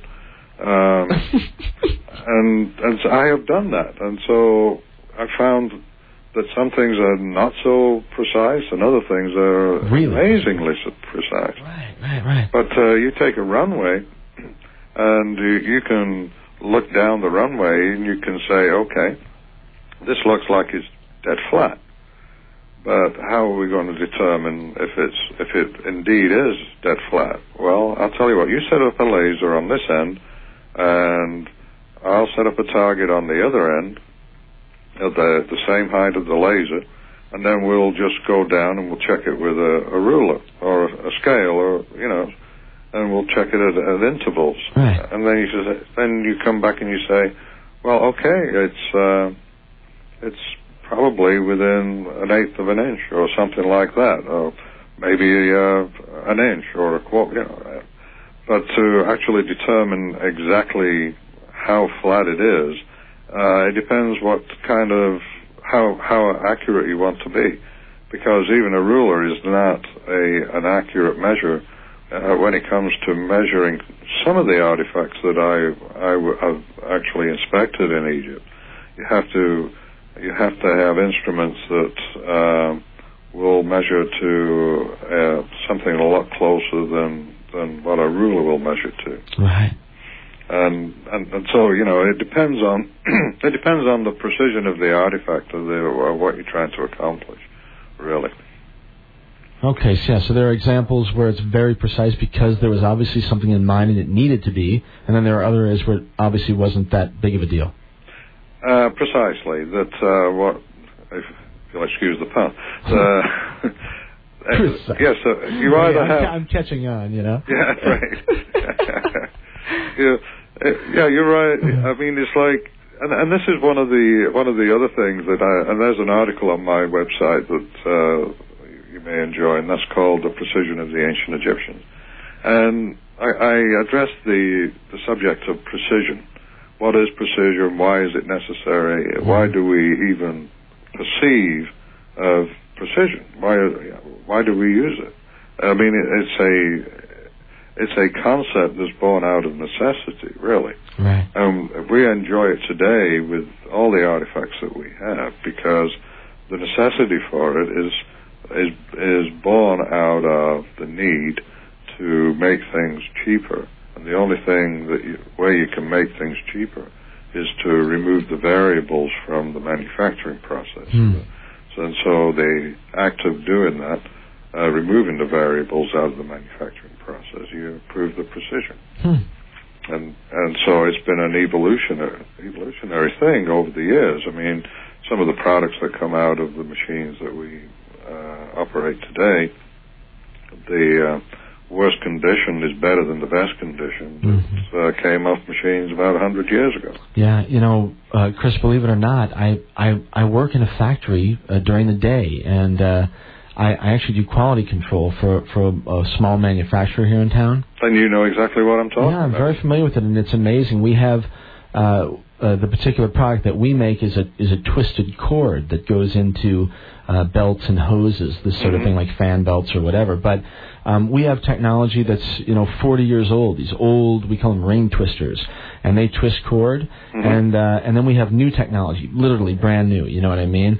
And uh, it's amazing to see exactly what you're talking about between those two things that supposedly do the same thing. You know? Right, right. I mean, the the uh, the physical forces involved don't change so much, but um, the the precision of the tools and the uh, and the controls that actually monitor the process uh, uh, is what really changes. Mm-hmm. Mm-hmm. And it's, that in itself is a fascinating study. And, you know, most people uh, really use their modern day artifacts without even thinking about how they came to be. I know there's such a tremendous tradition behind all these tools. Yeah. And it's really, uh, you know, shameful actually in a way because so many of them are bastardized and used in, in, in nasty ways. But there really is an amazing ingenuity and history behind all of these things. In fact, the radio that I, you know that we're on right now and the internet that people are listening to, it's just outrageous, you know. Oh, absolutely. Yeah.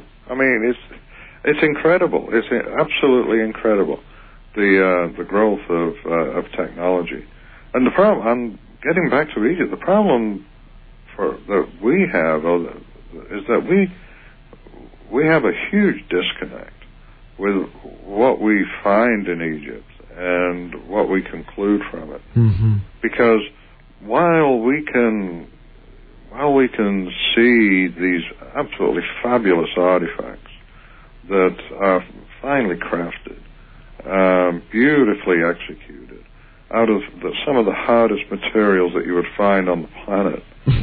um, and some of them absolutely enormous. I mean, the obelisks and some 300 ton statues, easy. A thousand ton statue, yeah, we'll make a few of them too. Equally precise, beautifully crafted, uh, perfect surfaces, and and then we say, well, how did they make these? And they go, well, you know, uh, they had some sticks and stones, some sand. Right, right, right. and it, oh my. And so the disconnect there is that you know a culture, anybody who could conceive of these these marvelous masterpieces, could surely conceive of the tools that would equal uh, in in capability or in in uh, in manifestation in terms of uh, ingenuity uh, and and genius Mhm. as as the artifacts themselves. Right. So you know the tools had to match the job. Right. All right. Well, look, uh, it is the top of the hour, so I got to do my job here, and we will take a short break. Okay. Okay.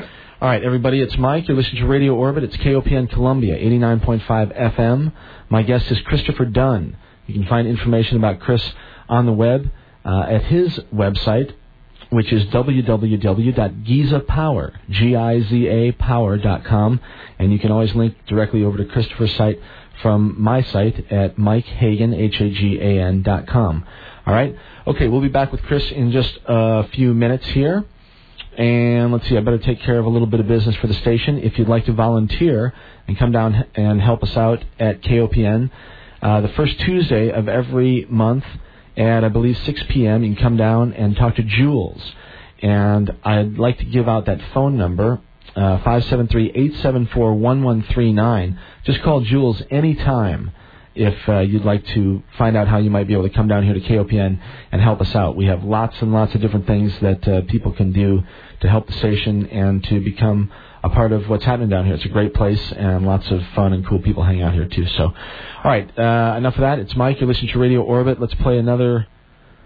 Uh, we're going to play two short ones here again from Sun Kil Moon. This is Mark Kozelek's project I've been talking about for the last couple of days, uh, last couple of weeks actually. And this is from Ghosts of the Great Highway. We're going to hear Last Tide and Floating.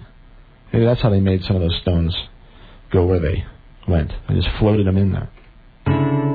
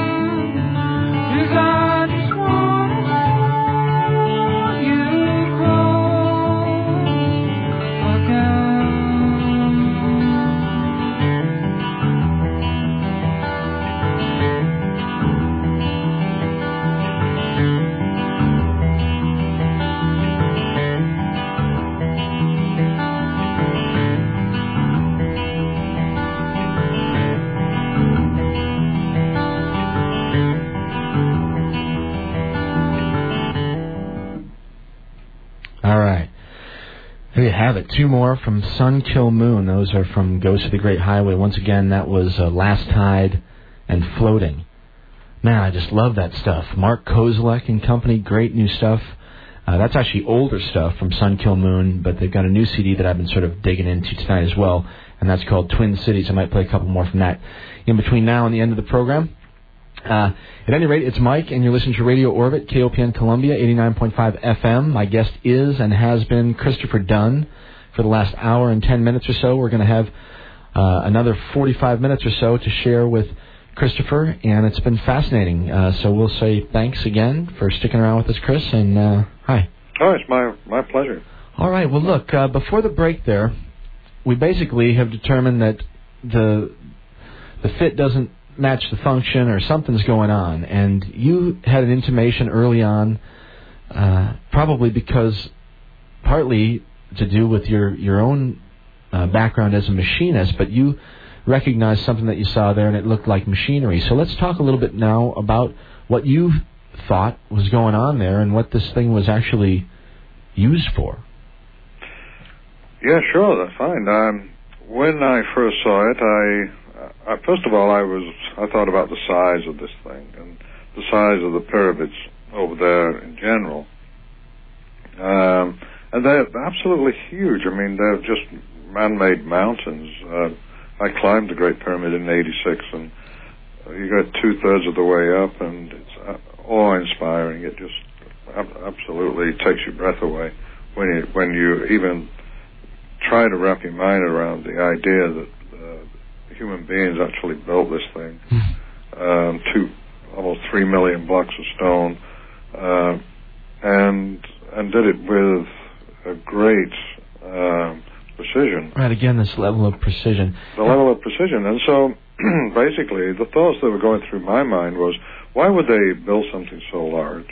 Uh, not just just one of them, but several. Um, that's one. Number two why do they find the need to employ such precision in the artifact? And as you mentioned earlier, the the conclusion I came to, as far as the precision was, that number one, either a they had a number one they had a a very high purpose for it. Um, uh, if they were creating that precision by hand, um, it would have taken oh I don't know hundreds of years. Um, uh, but the other one was that their tools were capable of nothing less.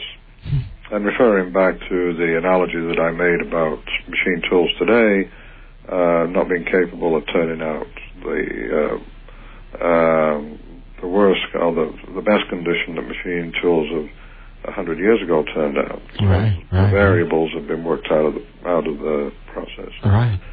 So, you know, those those thoughts were going through my mind and then the enigmatic internal workings of this thing and some of the questions that they raise, such as the subterranean chamber. It's an anomaly. It's a very interesting anomaly. But the conventional theory about the Great Pyramid is that they, the pharaoh wanted to be buried in a, in a, uh, a chamber underground. Um, they dug the descending passage down to this chamber, and then the pharaoh changed his mind, and so they built the uh, the ascending passage, branched off from the descending passage, built the ascending passage, and then uh, the so-called Queen's Chamber. um, and Egyptologists say that that's a misnomer because the um, uh, the pharaohs were never buried with their queens, so to speak. So, uh-huh, uh-huh. Um, but he had this chamber built, and then he changed his mind again, so they went even higher up into the pyramid, built this grand gallery, and then the the uh, so-called King's Chamber uh, out of granite. Okay, okay. And so none of that made sense to me, um, and, and for really good, really good reasons. The there are shafts that are that lead off from the uh, Queen's Chamber. Uh, they're about eight inches square and they shoot off at different angles. One, I believe, is about 39 degrees. The other is about 33 degrees or 40 degrees. Um, and the uh, and then the King's Chamber has similar shafts, though they are um, are different in a way. They they go they connect from to the outside from the King's Chamber whereas those in the Queen's Chamber did not don't connect to either the outside or the Queen's Chamber. And so that is that is a question in itself. Uh, they didn't discover these shafts until 1872 when a early explorer named Waynman Dixon uh, detected a crack in the wall, pushed a thin rod through the crack, and it just kept on going. So, Uh-huh. and then he was tapping around that area, and it sounded a little hollow, so he chiseled it out, and then did the same on the opposite wall and chiseled out some limestone there and found the northern shaft. Well, the question has been, what was the length of the shaft? Well, the answer to that question didn't come until 1993 when a robotics engineer from Germany, uh, Ah, by the name of Gantenberg, yeah. yeah Rudolf Rudolf Gantenbrink. Gantenbrink, yeah. Um, he built this small robot. They he called it Upuaut, the uh, opener of the ways, and he was actually hired by the German expedition over there uh, to to do some cleaning. Uh, his company was uh, was hired to uh, create a robot to go through these shafts, clean them out, and then install these fans to provide ventilation to the inside. Um, and while he was there, he uh, made the proposal that he could uh, build a robot to go up the Queen's Chamber shaft and to see where it led to, because uh, nobody knew where it led to. They couldn't find an exit on the outside, and so uh, everybody was really, you know, in the dark about what was up there. Right, um, I remember that whole Gantenbrink's door thing was fascinating, and I never really got a a clear answer on it. To be honest, I mean, I I mean, I remember seeing the all the the talk, and they did the specials on Discovery again, you know, and History Yes. Channel or whatever. yeah. But I mean, no one ever really. No, and and you know the thing is, it's, it's still relevant even now. Um, the uh, to to actually build a better robot and and and t- send it up there to have a uh, a look at behind that this uh, so-called Gantenbrink's door, but. Um, but in you know in 1993 nobody knew anything about it. So Mhm, when he when he uh, took his uh, sent his robot up there and it uh, sent the images back, um, he they found this this uh, it come to terminated. It came to a dead end, and there was what has been called a door, but it's a you know even Gantenbrink doesn't call it a door. Right, right. They, they calls it a USO, which is an unidentified stone object. which I think is a little great. tongue, little tongue in cheek humor. I but, love that. You know, That's- typical for an engineer, I Oh think. yeah, that's pretty funny. Actually. Yeah. And uh, Oh, that's great. you know, the, the remarkable thing is, is that uh, you know people who get involved in this take themselves so seriously. Oh seriously. gosh, you know, I know. and uh, I, I just find engineers so refreshing because most of them they don't take anything seriously. That's great. I mean, they just look at it from a pretty pragmatic standpoint. I love that. Right, right, and and so the um, so this this uh, unidentified stone object appeared with two copper fittings that came through. Right. Okay. So there's two copper fittings that are sticking out of it, Right, exactly. like terminals or something. terminals. Well, you know that was that was the thing. I mean, that was another eureka moment. I mean, that's just sort of intuition. It seemed like, um, or not? Actually, f- for me, Yeah. no, uh, no. It was it was predictable in my in my uh, in my theory, but it wasn't an intuitive thing. Hmm. Um, the intuitive thing was actually what the uh, how the energy moved within within the the, the Great Pyramid, uh, and that was that it it moved from the inside and out, uh, from the King's Chamber and, and moved to the outside. Now that was just the the, the, the vision that I had uh, in 1977, but it you know the the real work was to actually determine okay if that's the case then what kind of energy was it? How was it being uh, created? And how does it how do all these features on the inside um, what how do how are they supported by the uh, the power plant theory and and so it was really a matter of uh, looking at the evidence and trying to determine what what the evidence indicated, such as the Queen's Chamber. And the Queen's Chamber, um, some of the evidence that we find down there indicate that there was a chemical reaction going on, because in uh, in the early early days when people went in there, they found this chamber and it was uh, encrusted with salt up to an inch thick. Um, now, th- it's the only chamber within the Great Pyramid that has this kind of accumulation of, of salt on the walls, Uh-huh. and and even the the shafts themselves showed signs of uh, erosion. Particularly, the southern shaft is extremely eroded in the lower portion, Hmm. and then there's gypsum oozing out between some of the blocks. Why would that be? Well, as I uh, did research on that, and and I tried to analyze why there's, there's two these two shafts coming into the chamber um, with without a um, without a connection to the chamber because there was this five inch uh, what they call a what they called a left or uh, Piazzi Smyth uh, named it a left because it was just left there. It wasn't. It wasn't. That's an interesting. Uh, so, so, so creative. There've been the some really, co- yeah. There've been some really colorful characters Oh, in history who have studied the Great Pyramid. Was that Schwaller de Lutz? Uh, is that who you're Schwaller de Lubeck? de Lubicz? He was one of the guys. Oh, he was his. Yeah, he's he's. Uh, yeah, we could talk about Schwaller a little bit. I, I've I've uh, started to uh, work, you know, nibble at the fringes of uh, Schwaller de Lubeck's work. Yeah, talk quite a about big that a body of little bit work. later. Yeah, yeah. But yeah, I'm certainly. Uh, I, I can't speak about it with great authority, but I can uh, talk a little bit about the, uh, the the Temple of Luxor, which was his, uh, or you know, magnum opus. It was a fantastic work that he did in uh, the Temple of Man. The, um, but anyway, the Piazzi Smyth was one of the researchers that uh, he was the astronomer royal in Scotland and the bad boy of Egyptology Mm-hmm. uh, because he uh, he had these wacky ideas about right. uh, religion and uh, and mathematics and what the what the Great Pyramid represented. But really, really heavy reading when you read that box, and you know you can reading a one of these earlier works in in light of today today's consciousness, if you will.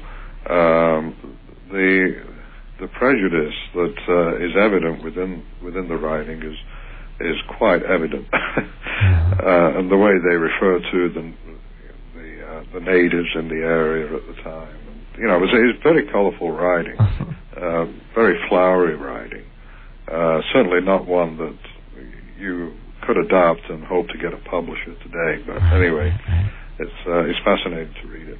But he, um, when he uh, was uh, was uh, describing this left, um, this is actually it was a limestone. That it had the shaft that had been cut in, into the block, uh, into the top of the block, uh, and it left the. Uh, it just terminated five inches from completing uh, through to the inside of the wall. You know, and l- I'm sorry, Chris. Let me ask you a question about yeah. it. I've heard it spoken about, you know, that well, these are just mistakes. You know that you know just there was no sense for it, uh, so it must have just been a mistake. But it just, I just want to get that out there be, and, and let you address it because I don't, I personally, I I think that that's probably uh, not the case. These things were done with tremendous precision, as you point out, so there was probably a reason for it. But that, but that is one of the arguments, apparently. Um, yes, anything. I mean, a lot of times things that uh, ca people can't explain, uh, they, you know, they will say, well, it's a, um, you know, it's an anomaly, it's a mistake, or um, they'll come up with something else, or that it has a religious significance or a symbolic. Uh, yeah, yes, that's that's used a lot. Used a Uh, lot. Symbolic Yeah, symbolic symbolism and, and religion, and uh, you know, such as I'll give you an example. When Genton uh, discovered this USO with the copper fittings, Uh huh. the the theory was that um, it was actually a door, and uh, Rainer Stadelmann, who was the, uh, I believe he's the, uh, he's at the German mission in in Egypt. He's the Egyptologist said that uh, said that they the the uh, it was there because the uh, as the king's soul would actually go up that shaft and and uh, go through the door And then go become a star or something like become a star Right. to Osiris. And, Mm-hmm. Mm-hmm. and so, you know, I mean, it, it is, it, it does kind of, these anomalies do spawn all kinds of weird ideas. Now, you know, of course, they would say that my idea is the weirdest, but, uh, uh, and, and, uh, argue it quite forcibly, but the, uh, but it, it is at, le- at least my idea fits within the context of the entire theory. When Yeah, you the consider- evidence. Yeah, the, it, it, it's it's an explanation that can be can be tested and verified. It's not it's not what I consider to be a pseudoscience uh, because it is verifiable and it, and it's testable.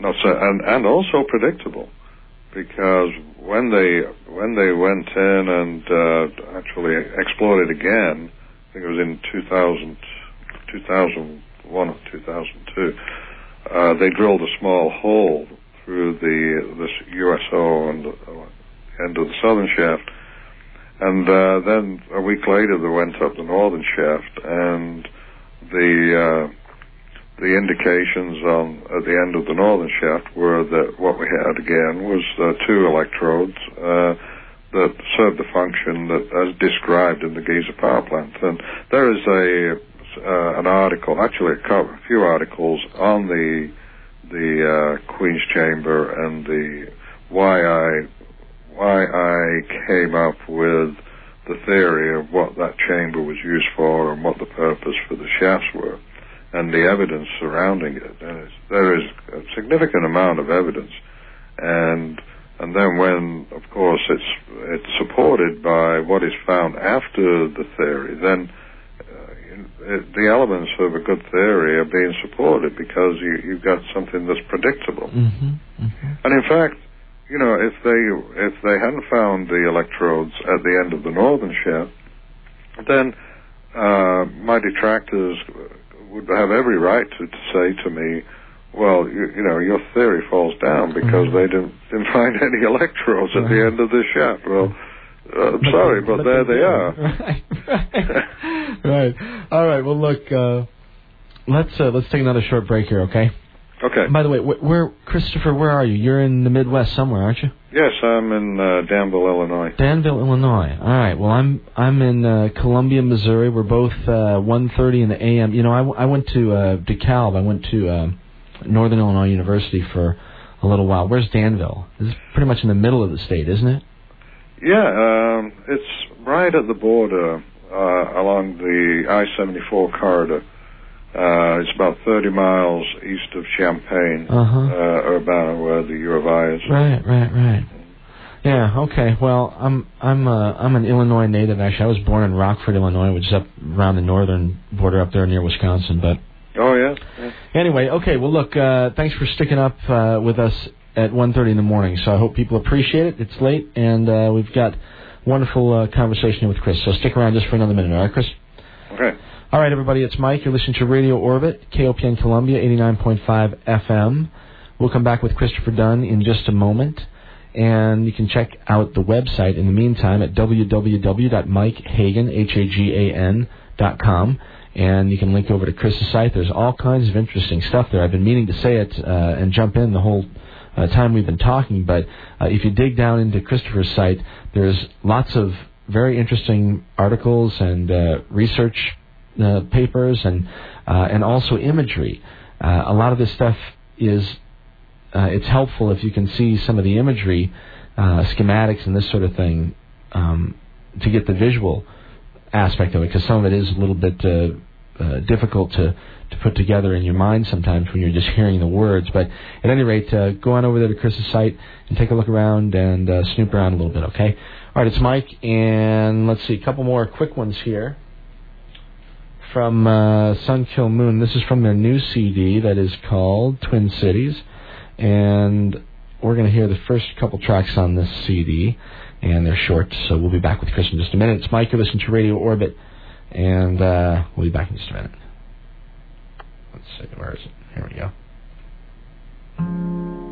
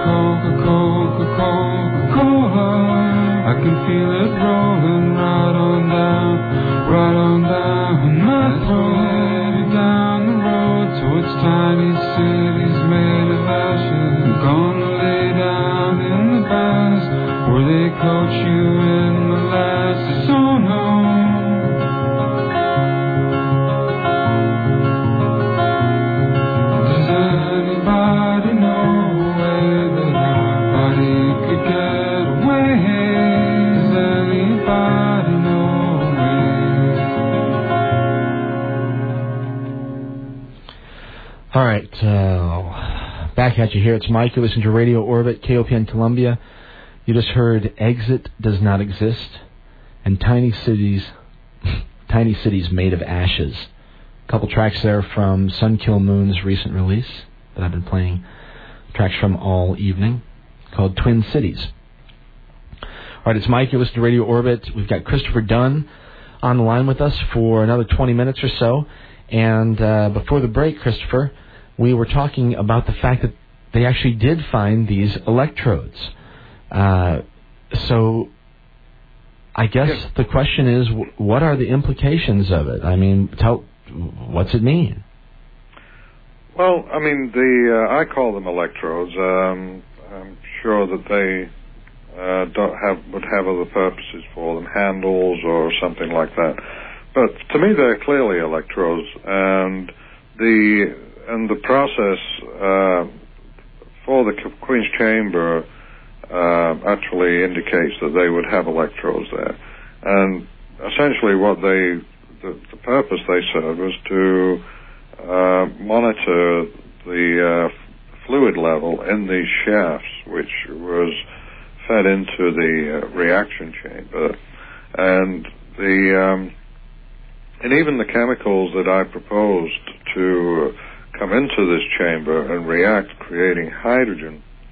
Um, the features of the of the electrodes support that view where on, on the southern shaft, where I proposed that you had a dilute hydrochloric acid solution, Right. you have erosion in the shaft, and you also have erosion on the electrodes um, that is quite distinct. On the northern shaft, I proposed that they had high, hydrated zinc chloride solution um, coming into the uh, the Queen's chamber, and that's you don't have the same erosion in the on the walls of the shaft, and Mhm. the electrodes at the end um, appear to be electroplated. Hmm. So um, yes, you can find out uh, photographs on my web, um, and you can see what I'm talking about. And so the electroplating process uh, can only take place when uh, electricity is passing from one electrode to the other, and uh, in the presence of these metal oxides. Uh, In liquid form, right? yeah, exactly. It's just like an electroplating bath Uh-huh. and uh, and so you you see this kind of a uh, the appearance of a um, a zinc plate plating process going on on these electrodes. But essentially, what the electrodes were used for was to uh, when the fluid dropped below a particular level uh, and the, the fluid was no longer touching the electrodes, it would interrupt the switch, The what I call the flow of electricity, and that would Mhm. signal that uh, more more fluid or more chemical needed to be pumped into those shafts. I see. Fascinating. So yes, and and that and more uh, is freely available on my website uh, with respect to the the exploration of those shafts in, in the Great Pyramid. Um, Christopher, let, let me ask you a question again about uh, that regards with the shaft and, and the the actual working of the stone there. Could you talk a little bit about the? You, mentioned earlier wh- where I make my note here. Finely fitted. Use that terminology. How how good are the the fits between these stones and and like um. I'm curious about things like radiuses of corners and things like that. Yes, um, very good question, Mike. Um, the the precision that you, we find on the stones, the the most talked about is the precision of the casing stone that Petrie measured, and the the precision there is, is within ten thousandths of an inch over 75 square inches of the surface of the block and the stones were brought together and fitted together within 20 thousandths of an inch. So you had a, a tolerance of plus or minus five thousandths of an inch, and then on each block, and if you met, you know, if you uh, covered that band of tolerance, so you had a surface that was within 10, then you bring Mhm. the two together, they both uh, have a uh, an inaccuracy, if you will, of 10 thousandths of an Mhm. inch. Then you'd Okay. have a 20 thousandths to zero gap. Right, I follow you. Right. Well, you go into the inside, into the Queen's chamber, and those the blocks in the Queen's chamber are perfectly fitted. Uh, there's no gap. Um, you cannot even, you know, put a uh, No credit card, nothing like that. no, no, no, no credit card, no, not even a piece of paper between them. Right. Um, and they're very large too. So the yes, the the precision of the wall blocks in the Queen's Chamber and the Grand Gallery uh, is extremely, extremely precise. I mean, it's just like uh, what we would call gauge blocks in the shop. You know, the, Mhm. these are these uh, the highly precisely ground pieces of steel that if you actually ring them to what they call ringing them together or bring them together and push them together and rotate them around, you actually push all the air out and they will stick together almost like you you know you would uh, glued them together. But, Uh-huh, uh-huh. but you, you are just putting two extremely flat surfaces together. And uh, they're very difficult to separate. Wow, it's inter- It's it's almost like a like an ionic bond or something. Well, um, I, I, yeah, I mean, actually, it's it could be uh, there could be something like that going on, but um, the theory is that you're pushing all the air out uh, when you when you rotate it and, and push them together. That Uh-huh. uh, they, that they become uh, they they become uh, stuck. Huh. wow. All right. So uh, yeah. So, so you have that condition in the, of the precision, and uh, on the in the Queen's Chamber in the Grand Gallery, perfectly fitted, massive blocks of limestone, and the corners are real sharp. and the corners, um, which uh, the constructed corners, uh, um, that obviously are, are very are square. Uh-huh. Um, but what is significant to me is the, the inside corners of some of the granite boxes that uh, have been built, uh, and that you find in the king in the the uh, great great pyramid, in the second pyramid, other pyramids, uh, are these finely worked granite boxes. They call them sarcophagus. I think that's a misnomer, but you know for because it is a box-like shape and it has certain dimensions, they assume that that's where a body was was kept. But the uh, the the box inside the the king's chamber in the Great Pyramid is very very uh, very interesting and it's very precise too. The corners on the inside, the the corner radius is only about it's under a quarter of an inch and and so that is a, really a significant uh, significant thing. In the second pyramid, Khafre's pyramid, it's under a quarter of an inch. Huh. The corners are perfectly square.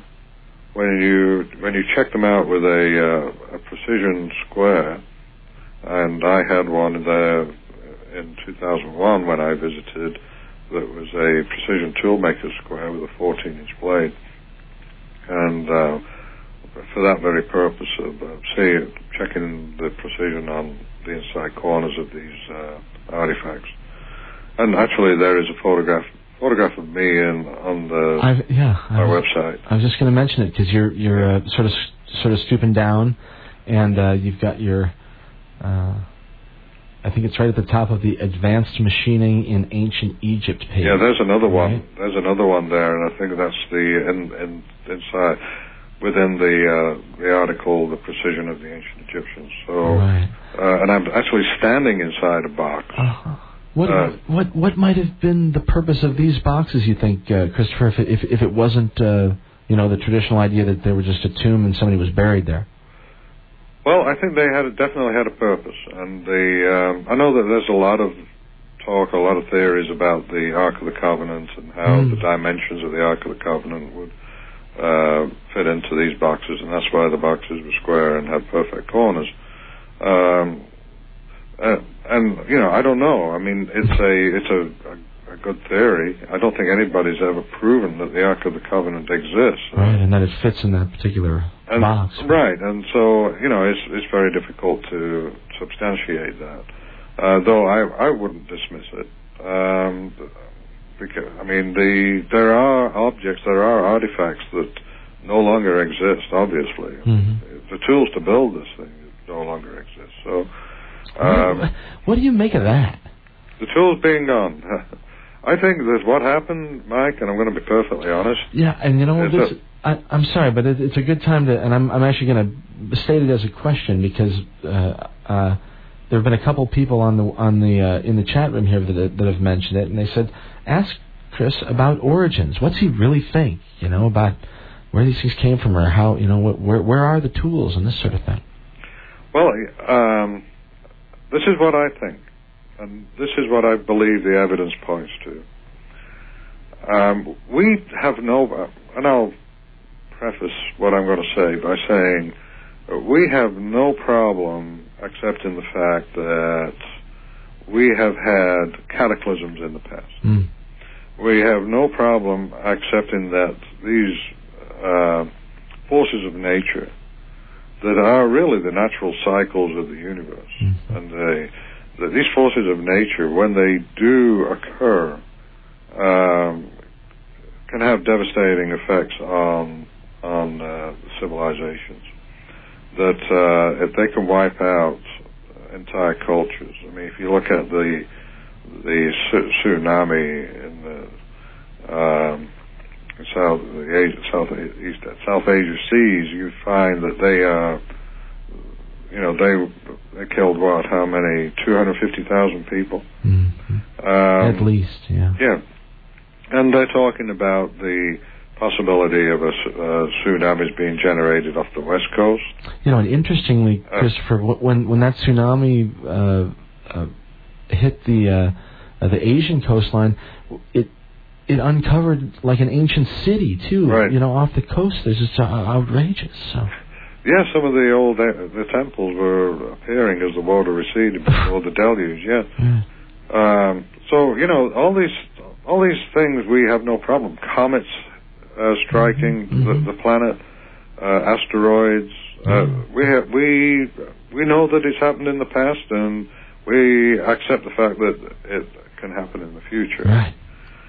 Um, so I think what we have to consider is that civilization is uh, cyclical too, and it's not a linear process as far as the evolution of of uh, civilization and technology. That it has happened in the past. Yeah, linear history is sort of a Yes, and then a, a a massive event occurs, and it wipes out pretty much all the everything that can be wiped out in terms of the uh, strength of the materials, the nature of the materials, the uh, and and then what may be left um, would be uh, basically cannibalized, or if there was anybody that survived this uh, Holocaust, they would um, they would they would actually go back and start using the materials Mhm. for, for, to survive.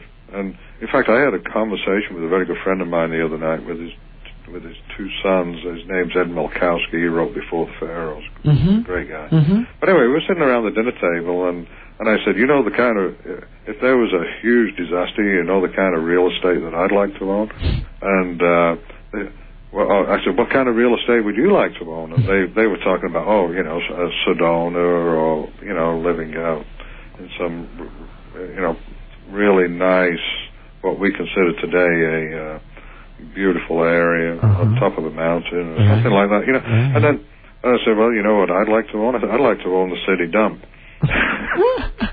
because because if something happens, you know, you're going to be coming to me. All the stuff in the dump that the people have been putting there for years and years Yeah. is going to suddenly have some value. Isn't that something? Yeah, I mean, all the plastic, you know, they're going to want to take the plastic and burn it so Mhm. can get some heat out of it. Yeah, it's all oil basically. Yeah. So anyway, I, you know, I mean, and that's that's basically uh, was just Yeah. an aside. But the reality is, is that we do have the remains of a, the, just the, the mere skeleton of a civilization. And when you look at the sophistication of the skeleton and you try to dress it and put, you know, put some flesh and, and, and some intelligence on it, uh, the picture that emerges is absolutely, absolutely fantastic. And, it, and it cannot be dismissed. And I, I will tell you that uh, just right lately, I know that uh, you had mentioned earlier, you know, if I was working on any other articles or books. Um, I've been to Egypt twice this year, and the, the reason I, I went, I went to, I, I joined John Anthony West Uh-huh. because I Ah. wanted to, uh, I wanted to learn more about Schwaller de Lubicz, and I was became fascinated with the uh, the Luxor Temple, Mhm. and I went to the Luxor Temple for the first time in 2004, and when I led a tour group over there, and so of course I had obligations and I couldn't do much research, but what I did see there um really excited me, and I had to go back. So I went with John, and I took a, a you know a decent camera with me. Mhm. Uh, took a lot of photographs. Uh, went to the temple of Dendera, the temple of Adibo, Abydos. And, Abydos is amazing. too. yeah, and a lot of you know Philae. Went to the Aswan quarries, and um, we had a you know it was a great great trip. is, is is there a collaborative book in the works or something like that? Well, uh, I won't say it's a collaborative book. No, I mean John is a, a wonderful guy. He's a very high, highly intelligent fellow, quite a raconteur, uh, and immensely entertaining. And but uh, you know his. Uh, I, I wouldn't say that there's going to be a collaboration in terms of us writing a book together, though he is he is being very helpful uh, in answering questions uh, that I that I may have. But the what I have found um, is that in the temples uh, we have the same order of precision that we find at Giza. We find uh, engineering masterpieces that even now I'm trying to wrap my mind around. Um, Give us an example. well, I'll give you an example. There are there are statues that have been created, uh, massive statues, 30 feet high, weighing 300 tons. And when you examine these statues uh, and you measure the geometries of these statues, you find an order of precision that is totally unexpected, Mhm. And you find geometries, shapes that are totally unexpected. And it is absolutely mind blowing. It just totally changes our whole view Hmm. of what they were about. Amazing. It is absolutely amazing. Well, uh, so I, I guess uh, regardless of whether you do it by yourself or with assistance, are you planning to, to, to write any more about it, or are you just going to are you going to post this stuff on the website, or? Um, I am preparing a new uh, another book. All right. Actually, I probably have two that I have to write. Um, because the, the the next one is going to be uh, purely about um, these discoveries that I've made with respect to the, the temples, um, and it's pure engineering, pure science. It's, not, it's irrefutable. Uh, it cannot be disputed. Um, and it's going and it's going to be. I want to put it out there as a challenge for uh, not necessarily to um, you know have any preconceived conclusions that I would bring to it, but to describe the artifacts, describe the skills necessary to Mhm, to produce. them. analyze them. Mm. And those skills don't include sticks and stones and copper chisels. Mhm. Um, uh, there's absolutely no way. And Hmm. when you see it, you'll recognize it immediately. You'll say, "Aha! Now I know what he was talking." Amazing. You know, I I've been thinking about some of this stuff too, and you know, we were talking about technology and about how you know it can over time basically leave no trace. You know, Mhm. or, or or very little trace maybe. Mhm. And I think of our own technology, and one of the things that I think is interesting is that as we get more technologically advanced, the technology seems to get smaller. Mhm. And it seems to me that a sufficiently advanced technology would be really small, and then it would probably might not be that difficult to, to, to disappear it. You know what I mean? yes, Yes. In other words, I don't think they're doing things with big old cranes. Maybe you know. You know, yeah. I mean, that's a very, very good point because the, um, the one of the one of the thoughts that I had as I was walking through these temples and and actually getting a sense of what they were um, and how massive uh, some of the the statuary is and how massive the the columns are. Um, and I, you know, the thought that I got was that you know, it's almost like they knew that they were doomed and they were leaving a message for future civilization Amazing. That was once it was interpreted, it was totally, totally unmistakable, because it's almost like you know they built out of stone that would last for thousands and thousands of years, hmm and they crafted it in a way that um, only really some an advanced civilization or somebody who was uh, could understand the geometries and what it takes to create these things would understand it and be able to describe it.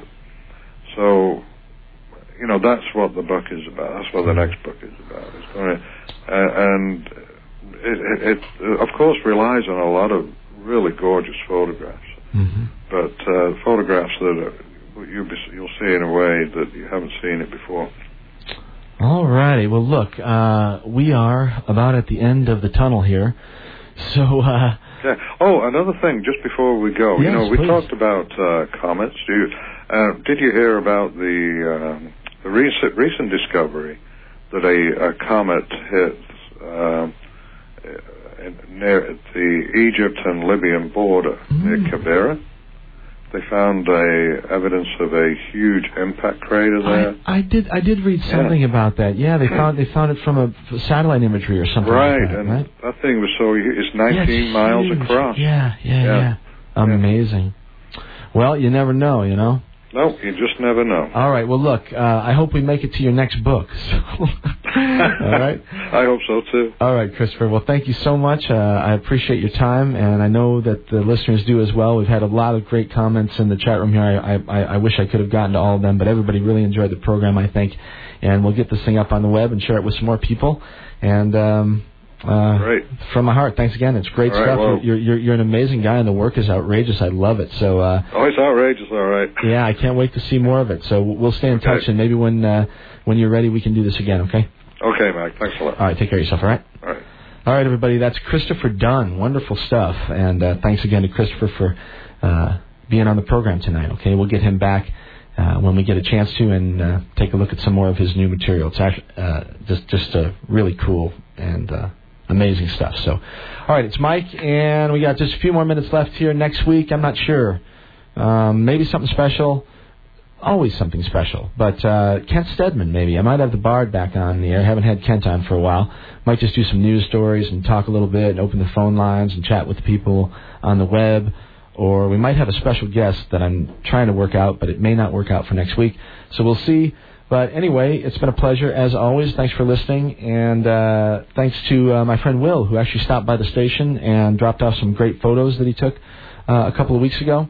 And everybody listening on the web and participating in the chat room, it's really cool, and I appreciate you guys sticking around and uh, um, and staying up with us. It's great stuff. All right, all right. What else? Uh, thanks, kopn.org uh, for making it happen, making the vehicle available, and also to CosmicWavesRadio.com uh, every Monday night, bringing it to you live over the internet. Okay, one last song from Sun Kil Moon. This is the last track on their CD Tiny Cities. It's called Ocean Breathes Salty. All right, it's Mike. You've been listening to Radio Orbit. You can find me on the web at www.mikehagan.com, and you can always find KOPN there as well at kopn.org.